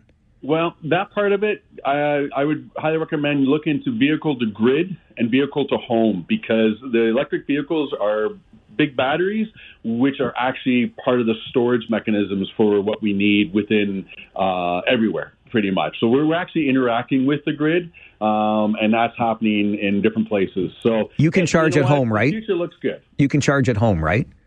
Oh yeah. And did, but but now does somebody have to retrofit their own um, home electricity supply so they can charge their car? Not really. Uh, the biggest uh, thing we see there is the maybe the panel upgrade. If some people have 60 or 100 amp panels, Right. So they're- even but- at that. Uh, there's solutions. If you have a dryer, for example, there's a company that lets you, if you're using the dryer, it'll switch from the electric car to the dryer and back and forth. So it's it's pretty cool what's out there. That's cool. And have you had to replace the battery in your Tesla yet? Oh hell no! In fact, my Model Three, uh, I'm actually looking to drive to Mexico next month. But what happens if you do or when you do? I've heard the cost of replacing a battery is in the many, many thousands of dollars. if you replace the whole battery. But uh, Niagara College, the automotive department there, a friend of mine works there. The students there are being trained not to replace the whole battery pack, not even the 16 modules that are in a Tesla Model 3, but actually whatever cell is problematic, they can replace the cell. So when you look at that cost wise, nowhere close. And uh, you know what? The electric cars are meant to do minimum two, three hundred thousand uh, miles actually, with at least ninety percent battery left. So in terms of capacity. As always, I'm glad to hear of your success stories with the electric vehicle. Sorry, Mike. Thanks. You have a great Christmas. Good Same- talking with you. You too, Ian, as always. And the very same to you about the Christmas, and may it be filled with the music of Rush. What a great show at Massey Hall the other week when Geddy Lee was there on his My Effin' Life tour. The book and the conversation, which he had, by the way, with Alex Lifeson that particular night. Yes, his bandmate. Uh, David Drewe joins us every Monday at noon for Drewe's Views. He's uh, ahead of his time today, which is great because that means he's sitting in studio with me right now. I, I saw a few eyebrow raises and smiles, David. We know the the news is coming from the feds tomorrow officially, but electric vehicle fleet fully by 2050, beginning phasing in by 2035. That's 11 years away. It's ambitious. There's a new gas station going up in Macton. Really? And similar, I heard what you were saying about the gas stations and why, and all I was wondering was what's the timeline for return on capital investment when you are building a gas station from scratch? You know, how many years is it before you are have paid off your debts? And it's just sort of like, wow, you're doing this with a rather tight time frame. Interesting.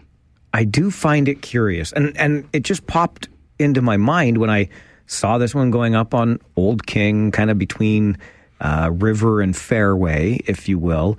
And that's not long after I saw another one pop up on Victoria Street. Not long after a Shell opened. Now there's a Circle K down by Lackner, which is fine. I mean, you run your own business and, and invest in your own business interests, but it just occurred to me like these are brand new gas stations when we've known this 2035 deadline is kind of out there shouldn't they be electric charging stations by mandate Well, the other side of it too, though, is you know I forget the last caller's name, but you know I'm, it's working out really, really well for him. But what if I'm one of those people who lives in an apartment building and I have no ability to install my own charger?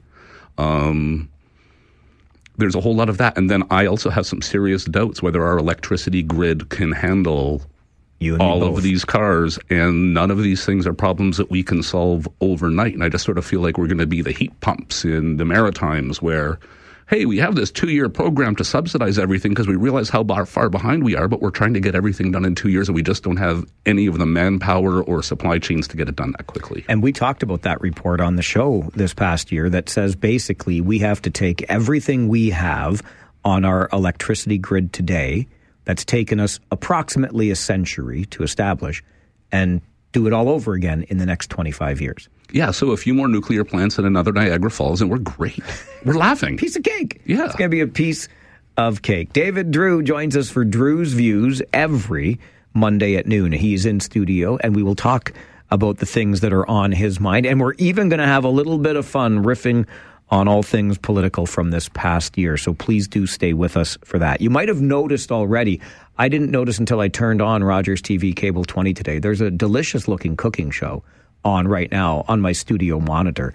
That's when I learned we were not on Rogers TV Cable 20 today. So thanks to our friends there for all of the hard work this past year producing the TV side of the show. They are on a Christmas break.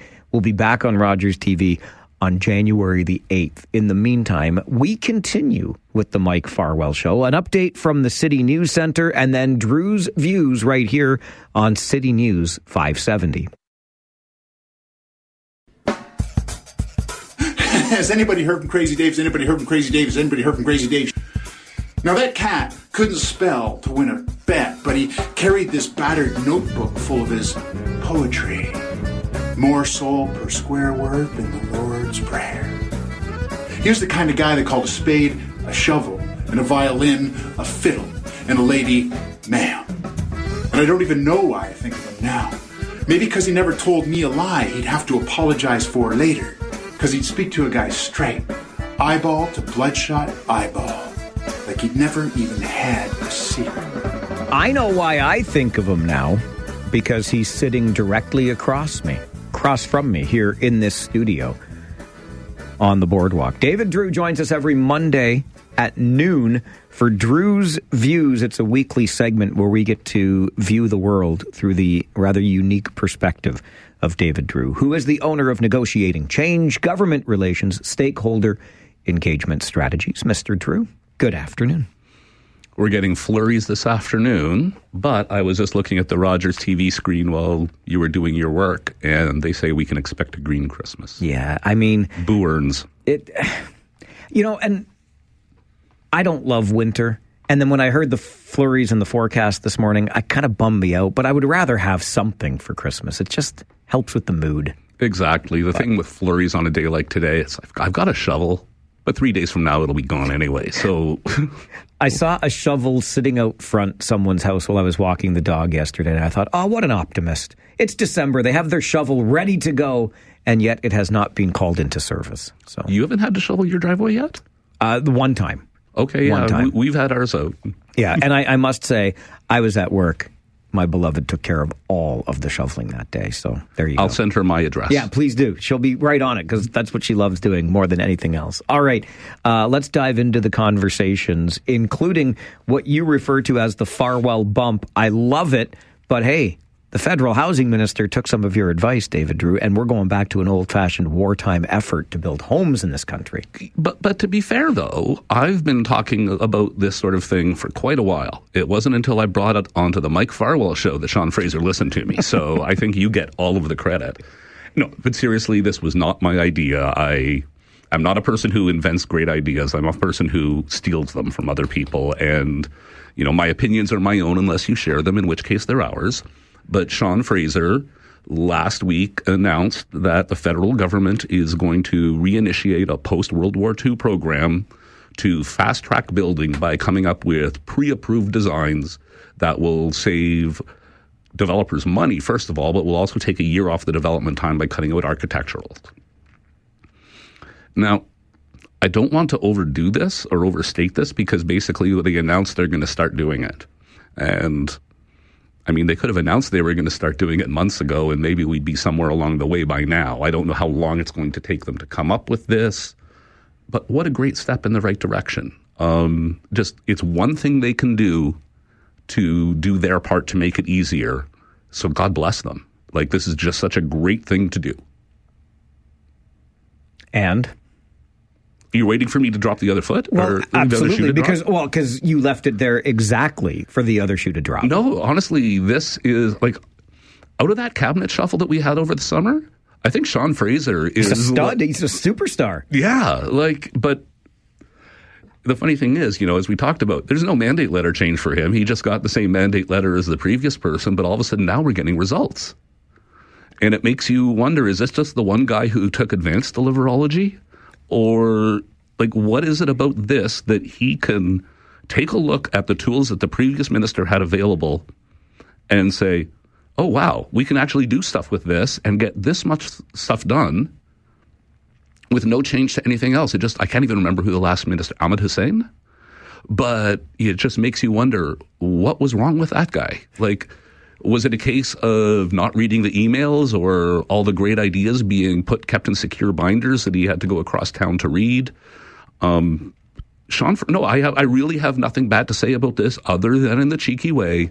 They could have announced they were going to get started on this a long time ago and started the work a while ago. That, but that's such a cheap complaint. I don't even really want to focus on it. This is really just sincere kudos. Yeah, and I agree. I think there is reason for those sincere kudos and optimism, the optimism that comes with it. I have two really kind of big nagging questions, though. One, David, is this catalog will not look like the post-war catalog of 1947, right? It, we're not going to see strawberry box homes. We're going to see fourplexes and other multi-unit residential Yeah, density. buildings. Right. Density. So great. Like and and let's see how quickly we can move and start getting these things built, but what do our cities then begin to look like? I'm not saying it's bad. I'm just saying it's rather dramatically different than what they look like today.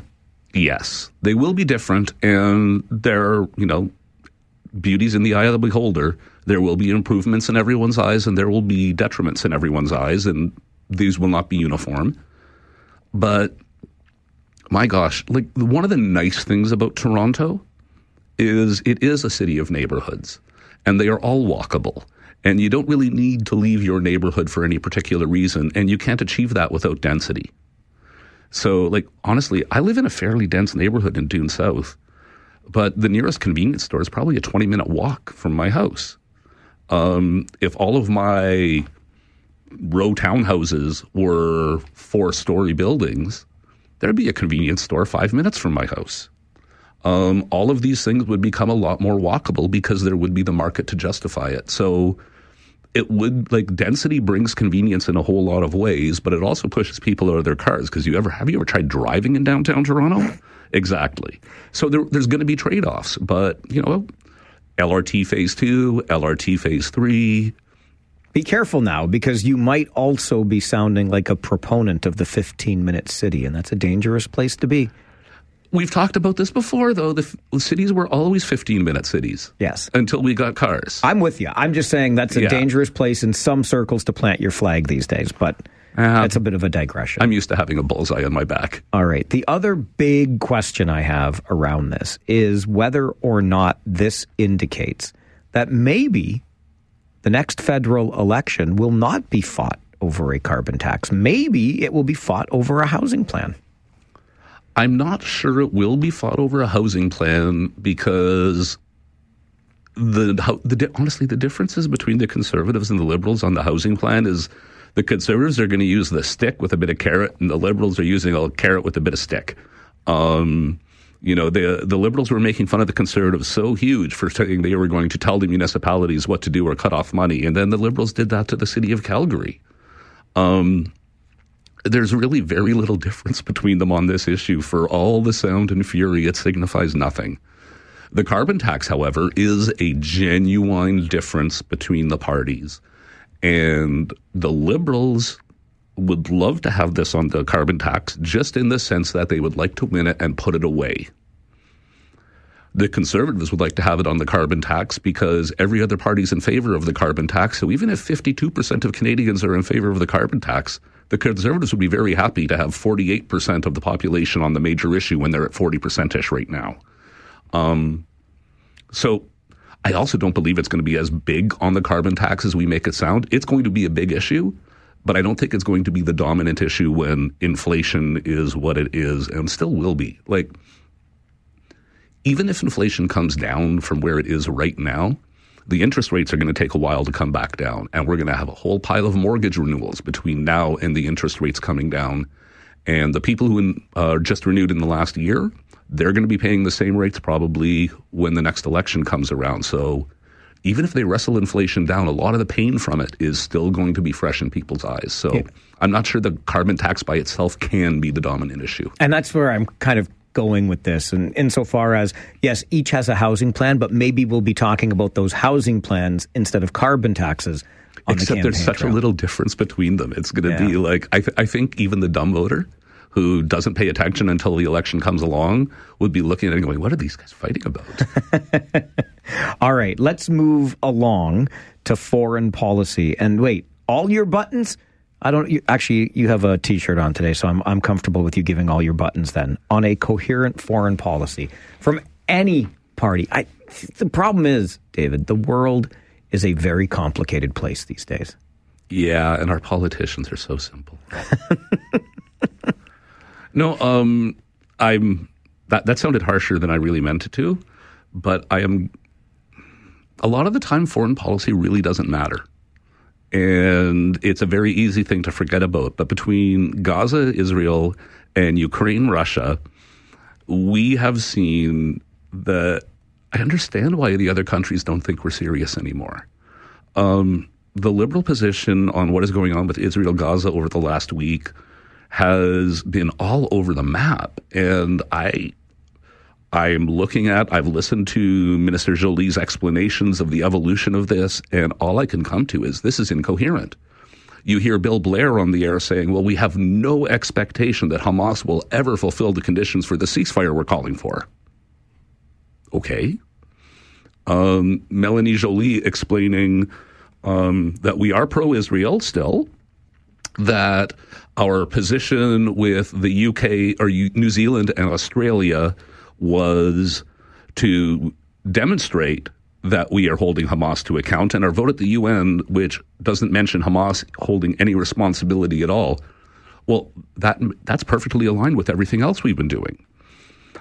So I'm very disgusted because, ugh.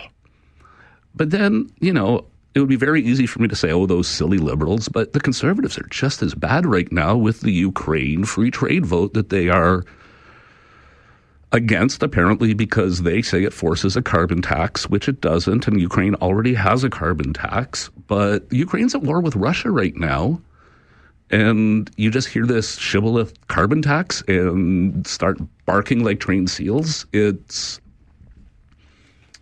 what's more important, our domestic carbon tax partisanship or the free world fight between Russia and Ukraine?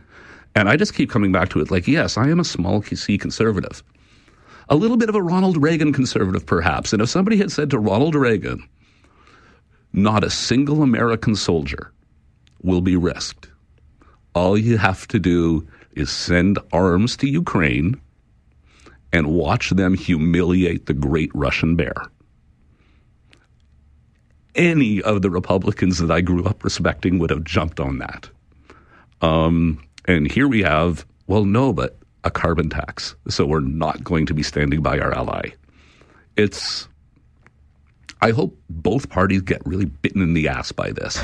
I really, really do. Um, you had the incident at Eaton Center over the weekend where protesters were threatening to cut people open in like plain view of police officers. That ain't good. Um, we're going to have vigilanteism. Like, I remember there was one Christmas parade, which I was not at, but several of the volunteers contacted me afterwards and said that they were ready, waiting for this one person who was riding on a bicycle through the crowd, heckling an MP, through the floats actually, heckling an MP. And there were people with their kids in the parade. And the police were there and did nothing. And so many of these parents were like, I was just waiting. If he touched one of those kids, I was so ready. They were just so disgusted by the fact that this was happening in plain sight of police officers. And I understand why the police officers are like, there's nothing really going wrong here. Do we want to cuff and stuff someone at a Christmas parade? That'll be the headlines forever. But that was just an idiot being an idiot. This is hypercharged political. And you have some masked dude saying, I'll cut you six feet deep in the earshot of a police officer. Somebody's going to start doing something on their own. and our political parties on this are just playing to diaspora domestic audiences, and there is no le- no moral position from our country. Yeah, they're playing to diaspora domestic audiences that carry the votes that they need in the next election. Period. That's what this is all about, isn't it?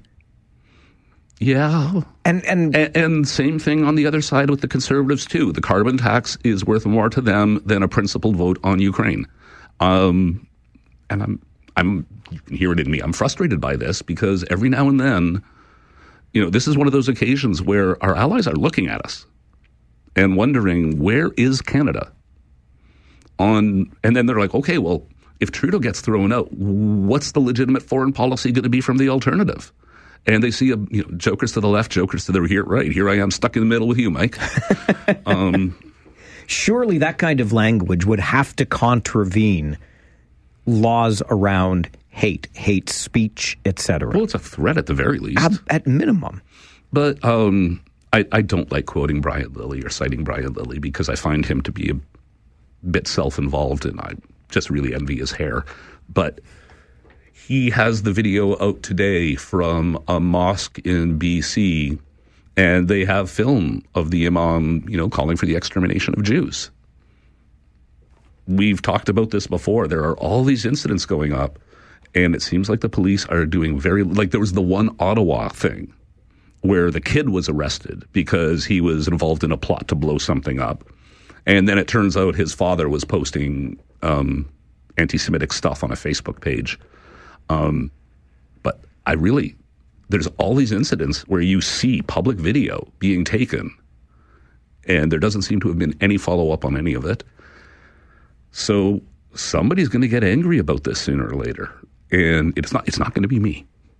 I'm just worried I'm going to be nearby. Yeah, I I totally get it, and I think it's justifiable. Okay, I've I've taken a lot of time on these, but uh, I, I, get involved in these conversations with you, David. We I blame fun. you. Let's let's quickly touch though on Jesse Brown and Canadaland and what it is he did to create the storm that he's currently weathering. Okay. This is Dave Drewe's opinion. This is not the opinion of City News Kitchener, the Mike Farwell Show, or any of its sponsors. I think Jesse's in trouble because he's Jewish. Really? Yeah. Um, Jesse has I think, fairly well documented the things he's concerned about protests, examples of anti Semitism in Canada, um, news coverage. And some of his unionized employees wrote a anonymous letter complaining about him. And the worst part about it is, is not only is it anonymous, so they're not willing to put their names to it, even though they have the union protection, but it's the most general, vague denunciations without saying what he actually did wrong. But yeah, apparently he's like a crazy Zionist now, according to some of his own staff.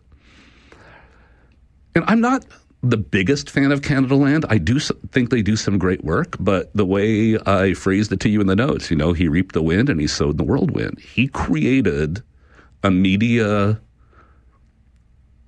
empire. You know, that's a lottie word to use for Canadaland, but he expressly went out of his way to hire identifiable minorities, diverse populations, and progressive voices to make sure they had they could be heard. Well, when you get a whole bunch of people suffering from identity politics into a newsroom, of course they're going to be used to the politics of victimization. Like I'd speculate as to who it was who signed it, and I'd be thinking Jesse's been giving you shows to talk about the politics of being a victim for the past three years. But here it is this guy who built this independent news outlet, one of the very few outlets that is growing and succeeding in Canada. Um, he took down Jian Ghomeshi. He took down the We Charity. Um, and now he's getting hoisted because he likes to talk about the fact that bullet holes in synagogues and Jewish schools is wrong and something to be scared of he's like I feel sorry for the guy. I really do not envy him the place he's in because it feels like so much of what he has built can be at risk now. But all the same, it's just sort of like if it wasn't this, it would have been something else a little bit further along the line. And I just I wish him well, but I hope he takes a long term way to get out of out of this. I wonder if this isn't just the little tempest in the grand Canadian teapot, and if what we're seeing happening at Canadaland has I don't know, could be extrapolated elsewhere. But well, the Heather Reisman poster was fair game because she's Jewish and apparently funds some charity that you could vaguely construe as Zionist. You know, like it's getting so extrapolation where it's like, oh, you like bagels? Tar and feather you. All right, uh, we're really up against the clock. We'll take a break, come back with some amusing anecdotes from the year that's been federally. This is the Mike Farwell Show. David Drewe with Drewe's Views on City News 570. Well, we have a lot to talk about today and so much more. Time is precious, though, and short as we wrap things up with David Drewe on Drewe's Views. Let's quickly touch on the bad week that was for Pierre Poilievre almost a month ago now. Was that overblown, David? Because I've heard very little since. I don't know that it was overblown because, you know, the conservatives have dropped in the polls since then. But, you know, I think I said at the time, he couldn't afford too many of those in a row. And it looks like they're starting to course correct a bit. They had two bad weeks, I would call it.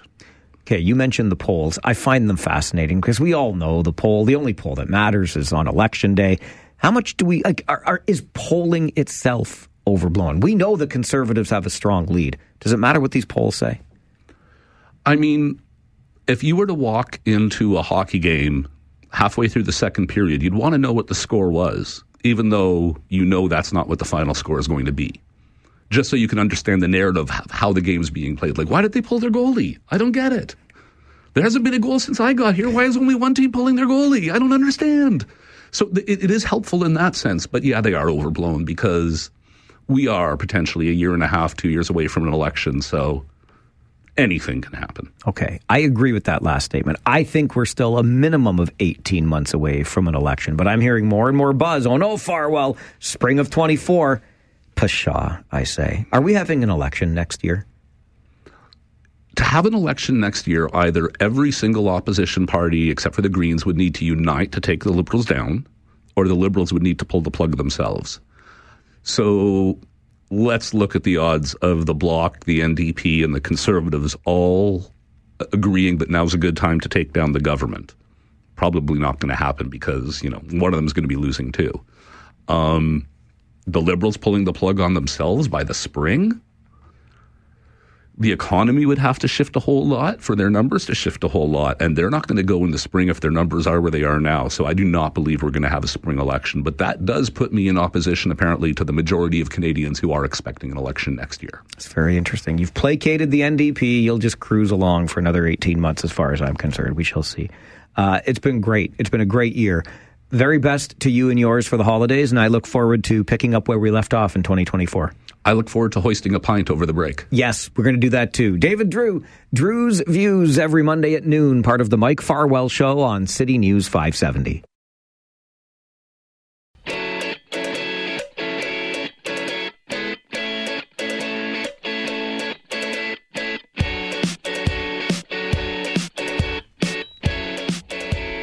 Well, just as we were about to come on the air, one of my next guests, who's in studio right now said, How are those Rangers doing? Where are they at? Yep, still sitting first place at the Christmas break. But I, I'm looking forward to big things from these next two gentlemen in the season ahead because they are intimately involved with our KW Titans.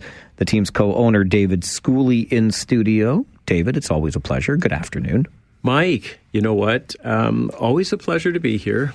Lots of exciting news this week. Yeah, there is, and Coach Cliff is with us as well. Cliff Clinkscales. Hey, Coach Cliff, how you feeling? How you doing, Mike? I'm doing all right. Thanks you for having us. Appreciate it. Doing well. Always a pleasure. So yes, it's it, it is a big week. Training camp opens on Wednesday, right? Yes, sir. We opened up already. We about second weekend. Guys is competing at a high level. 18 guys in training camp. They're giving it their best every day. So, been exciting.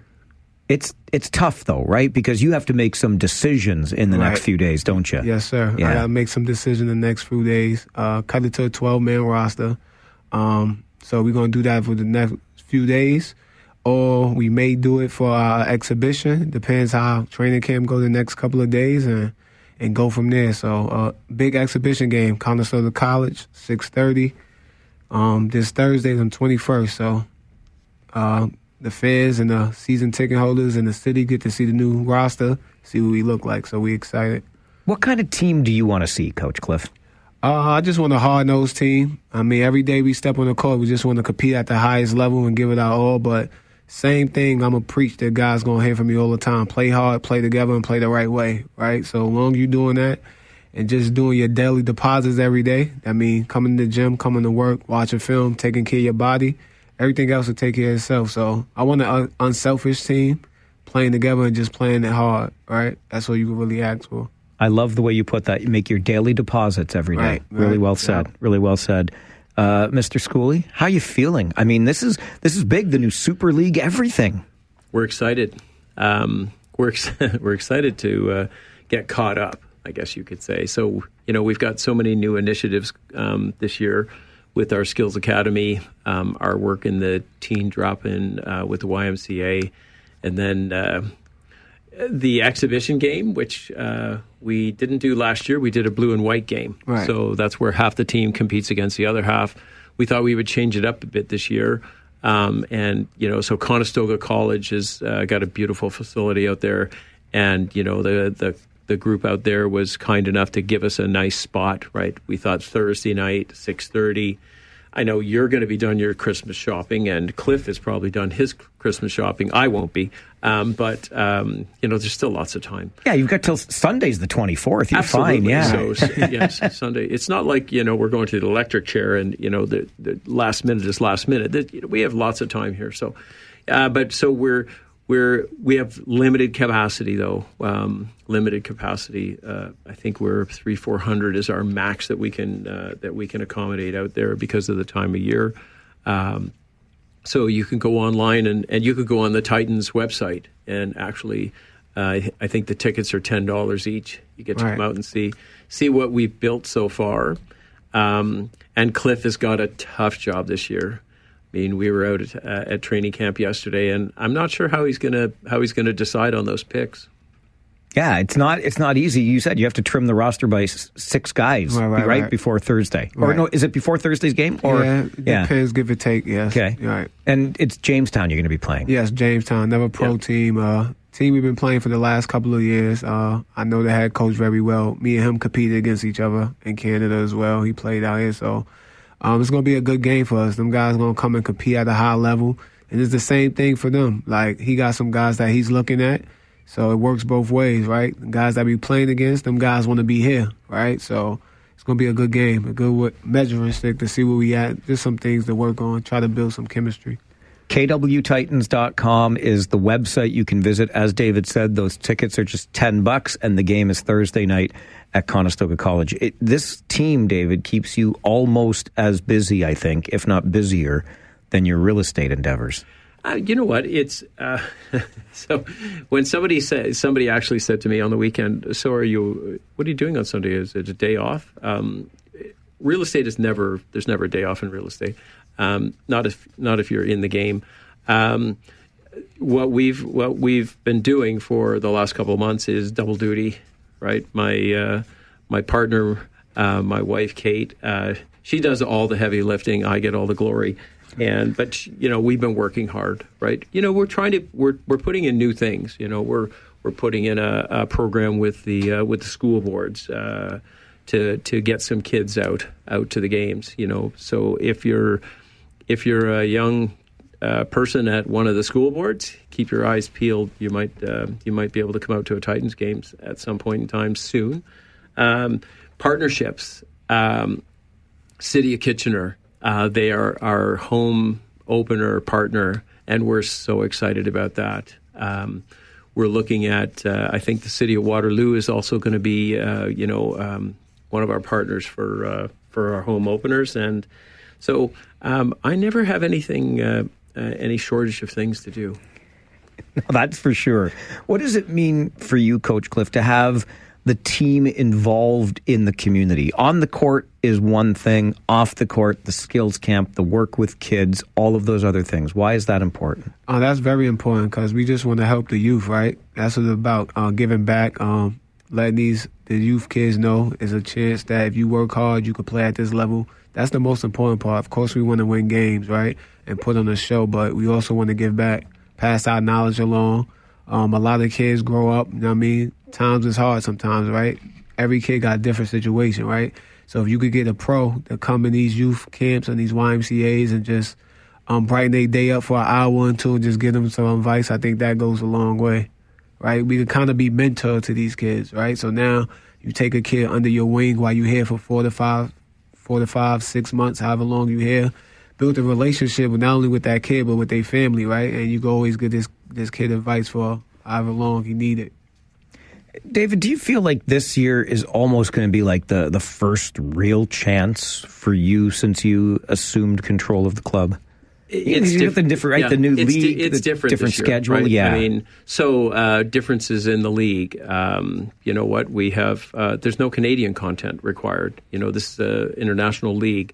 Uh, we do have Canadian players. Right. Um, there's no. Uh, we're playing mostly NBA rules, and Right, right. Uh, so that's going to change things up quite a bit.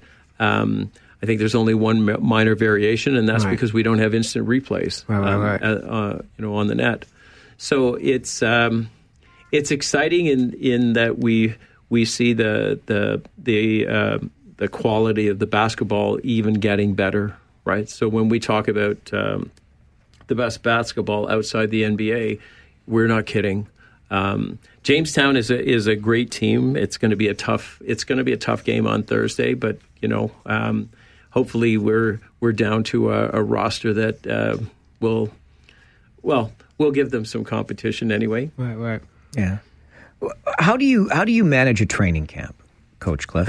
Um, first thing you want to try to get them in some type of game shape, right? That's what it's really about, right? We want to push them, see what type of shape we in, and then once we do that, right, we want to try to give them some type of structure, right? See who could pick up on on plays and details and whatever that's offensive, defensively, and then you're just trying to build some chemistry, right? Seeing who competing at a high level, see what guy do what, but it's mainly for the guys, right? Getting a chance to know each other, get a feel for each other, so if you do these type of things in practice, I think the games and exhibition games and all that stuff gets easier, right? I'm one of them coaches that even when I played, you want practice to be harder than the games, right? So I try to build a, a roster. We try to build a roster. Me and my coaching staff, we do a great job of. We trying to make sure iron sharpen iron, right? So try to build a good roster where guys could go out every day, push each other. So when we play these games, it's a little bit more easier. So one of the things that I'm really excited about is, uh, you know, our league is is um, a developmental league for the G League or the NBA. So um, we've got some veterans, right, Cliff? Right. We've we've got we've got some veterans that are very tuned in, and we're very Yeah, excited so, about. Um, we just wanted to have a mix this year, right? Last year, we didn't have that much time to recruit, right? This year, me and my coaches had a lot of time to recruit. Last year, we was, we was playing it up against the eight ball, right? The league started in January. We didn't play our first game in February, so our owners had to have enough time just to market the team and get the word out there, right? So by the time we played the game, other teams had about eight to ten games in already, so we was already playing catch up. This year, the reason why people seen all these faces and the guys that we got to commit is just because we had more time to recruit, right? So we got some guys that been around the block um, that's leading as well. They doing everything they can in training camp to pull the other guys along, right? So we have a, a point guard named Tate. Um, he was a championship in it, in this league before. We have a guy named Dexter Williams, who's a hard nosed guy, gonna be the best defender in the league. We have a guy named Kirk Hollis, that's we feel like gonna be one of the best all around players in the league. We have a guy named Ant Lee, who just played around pretty much everywhere around the world, veteran guy. Them guys been doing well for us, just leading by example, and some of them is vocal. So now it's for them to pull the other guys that we have, right? So then we have the rookie of the year, Lightfoot, who it's gonna be a big year for him. I think it's gonna be about him being consistent now, right? So he showed he could play. Now it's about being consistent, showing that you one of the best at your possession, at your position. You mentioned that coaching staff too. You're coming back with the same staff Yes. alongside you this year. Yes, must be a trust there. Yeah, trust. I mean, we building camaraderie as well. We getting used to each other. We have Coach Sue, who's from Toronto. We have Coach J Mo, who's our lead assistant, who's from Detroit, and then we have the goat, right, Mike Quigley, We call Greatest him- of all time. He's the greatest of all time. We call him Q Stats, right? Um, it's an honor for me to be even coaching with him, right? I, I'm so blessed that he let me in his backyard. Coach Q been coaching basketball for 54 years. So that tells me he done forgot more basketball than I know, right? So everywhere you go, it's not a person that, that don't know Coach Q. It's not a Canadian player that's going to come in this league that he haven't coached or seen before, right? So just a great guy, and we learned so much from him. That's great to have him on the sidelines with you. Operationally, David, how are you feeling coming into the season? I love the initiatives around getting kids involved because that's the next generation. That's this generation of fans and beyond. But how are you feeling as an organization coming into the new season? Well, um, so we're feeling really good, um, but uh, not good in some ways. We we we are looking for sponsors. Uh, it's a challenge this year because you know a lot of small businesses have a CEBA loan to pay back. So you know we've we're offering all sorts of different um, options for people. So um, if somebody wanted to sponsor the team, we could do it over over the course of an entire year because we are going to be we are in the community all year round now. So you know. Cliff's, uh, you know, Cliff's here all year round. Uh, other Coach Sue will be here all year round. We have we have our our pool of uh, Titans um, players that are working in the Skills Academy and the teen basketball all year round. So you know our uh, we we have a much different offering than we ever had before. And uh, you know we we made the proud announcement um, a few weeks ago that we are the first uh, professional basketball team in Canada to be completely not profit, not for profit. So the goal is to get to the uh, the same sort of status that the Rangers are, and uh, and uh, then all of those profits, just like with the Rangers, will go back to uh, support Youth youth. sports. Yeah, right. Yeah, and and that matters a lot to you too. Yes, doesn't it, that's what it's really about. Like I said, right? If we go, what we doing is we trying to lay the foundation, right, for the next generation and two behind us. That's what it's all about. So, if we could just build it, like David said, keep doing the right things. I think we're in the right direction, right? I feel like the energy is much better than last year. We doing a lot of stuff in the community. More people starting to know about the team, which is a plus, right? So now it's for us to keep doing our thing off the court and on the court. That's most importantly. Carrying the brand the right way, staying professional, and then putting a good product on the floor. I think everything else take care of itself, right? So that's what it's really about.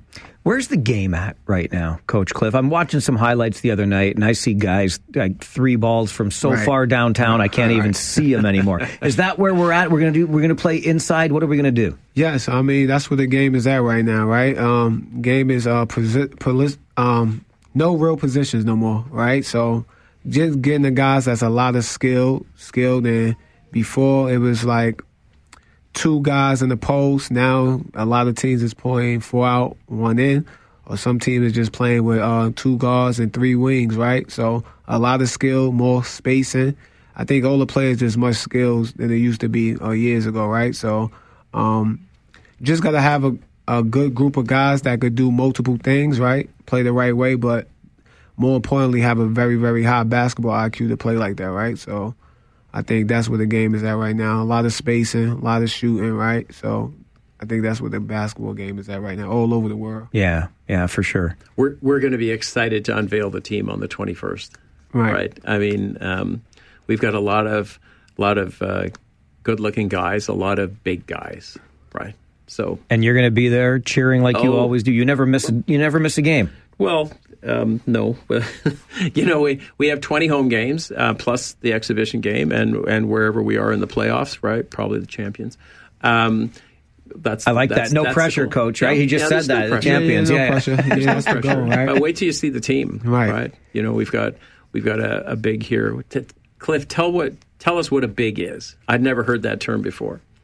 A big is just a guy that, uh, like, um, how can I explain it? Biggs is usually a guy that's uh, protect your house, protect the paint, right?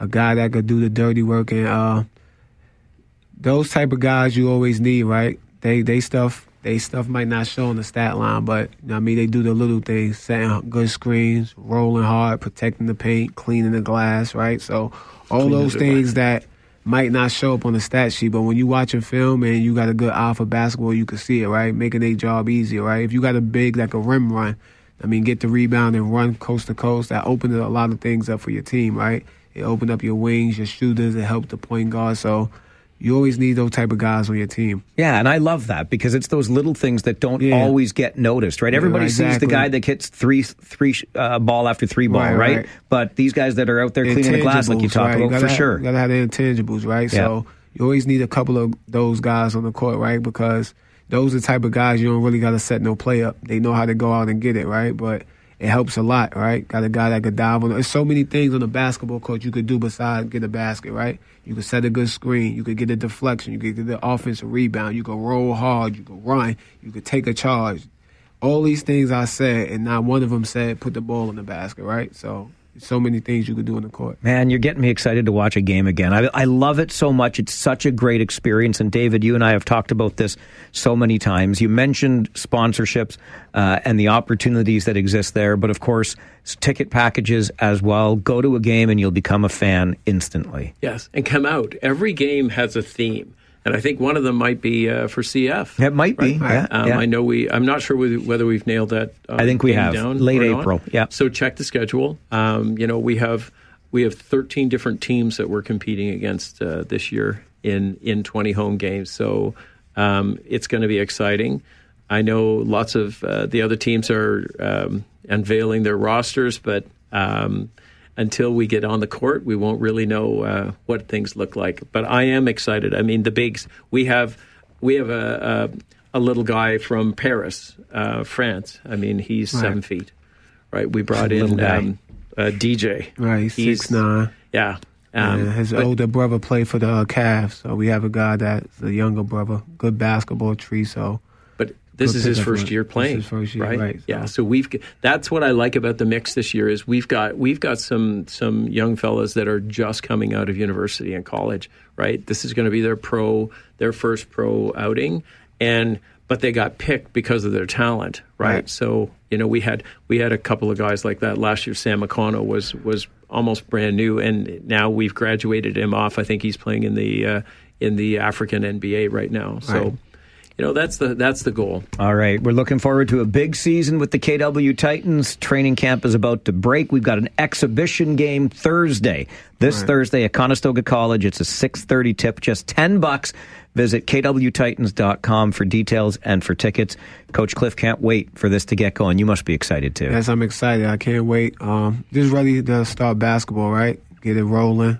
It's around that time, so just put the work in every day, right, and see what happens. Just try to get better day by day, week by week, month by month, right? Always So- good to see you, my man. Thanks for being here. Thanks for having us. David Schooley, it's always a pleasure. Thank you.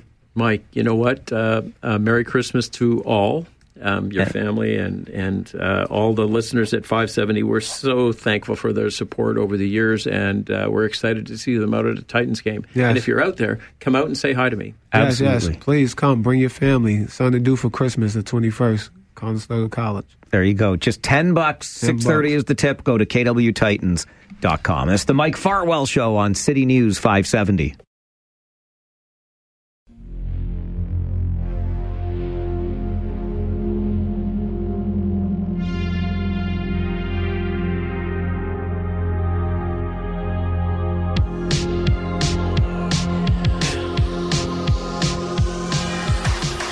Holy cow, where does the time go? It disappears quickly when you're having fun. Hope you had as much fun on the show today as I did. I got to skedaddle. I got to make room for Rob Snow. Now, no, wait, yeah, now you know. I was going to say in the know. Goodness gracious. I'll get used to it eventually. Now you know is uh, just around the corner, looking ahead to tomorrow.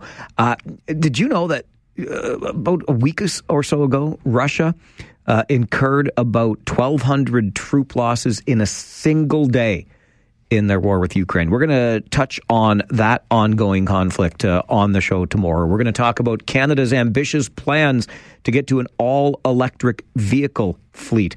Uh, we're going to talk about a 55 story apartment tower in downtown Kitchener and so much more on the program tomorrow. Hope you'll join us then. Devin Robertson is the guy on the other side of the glass. Uh, now you know with Rob Snow coming up after this update from the City News Center. My name is Mike Farwell. Bye for now.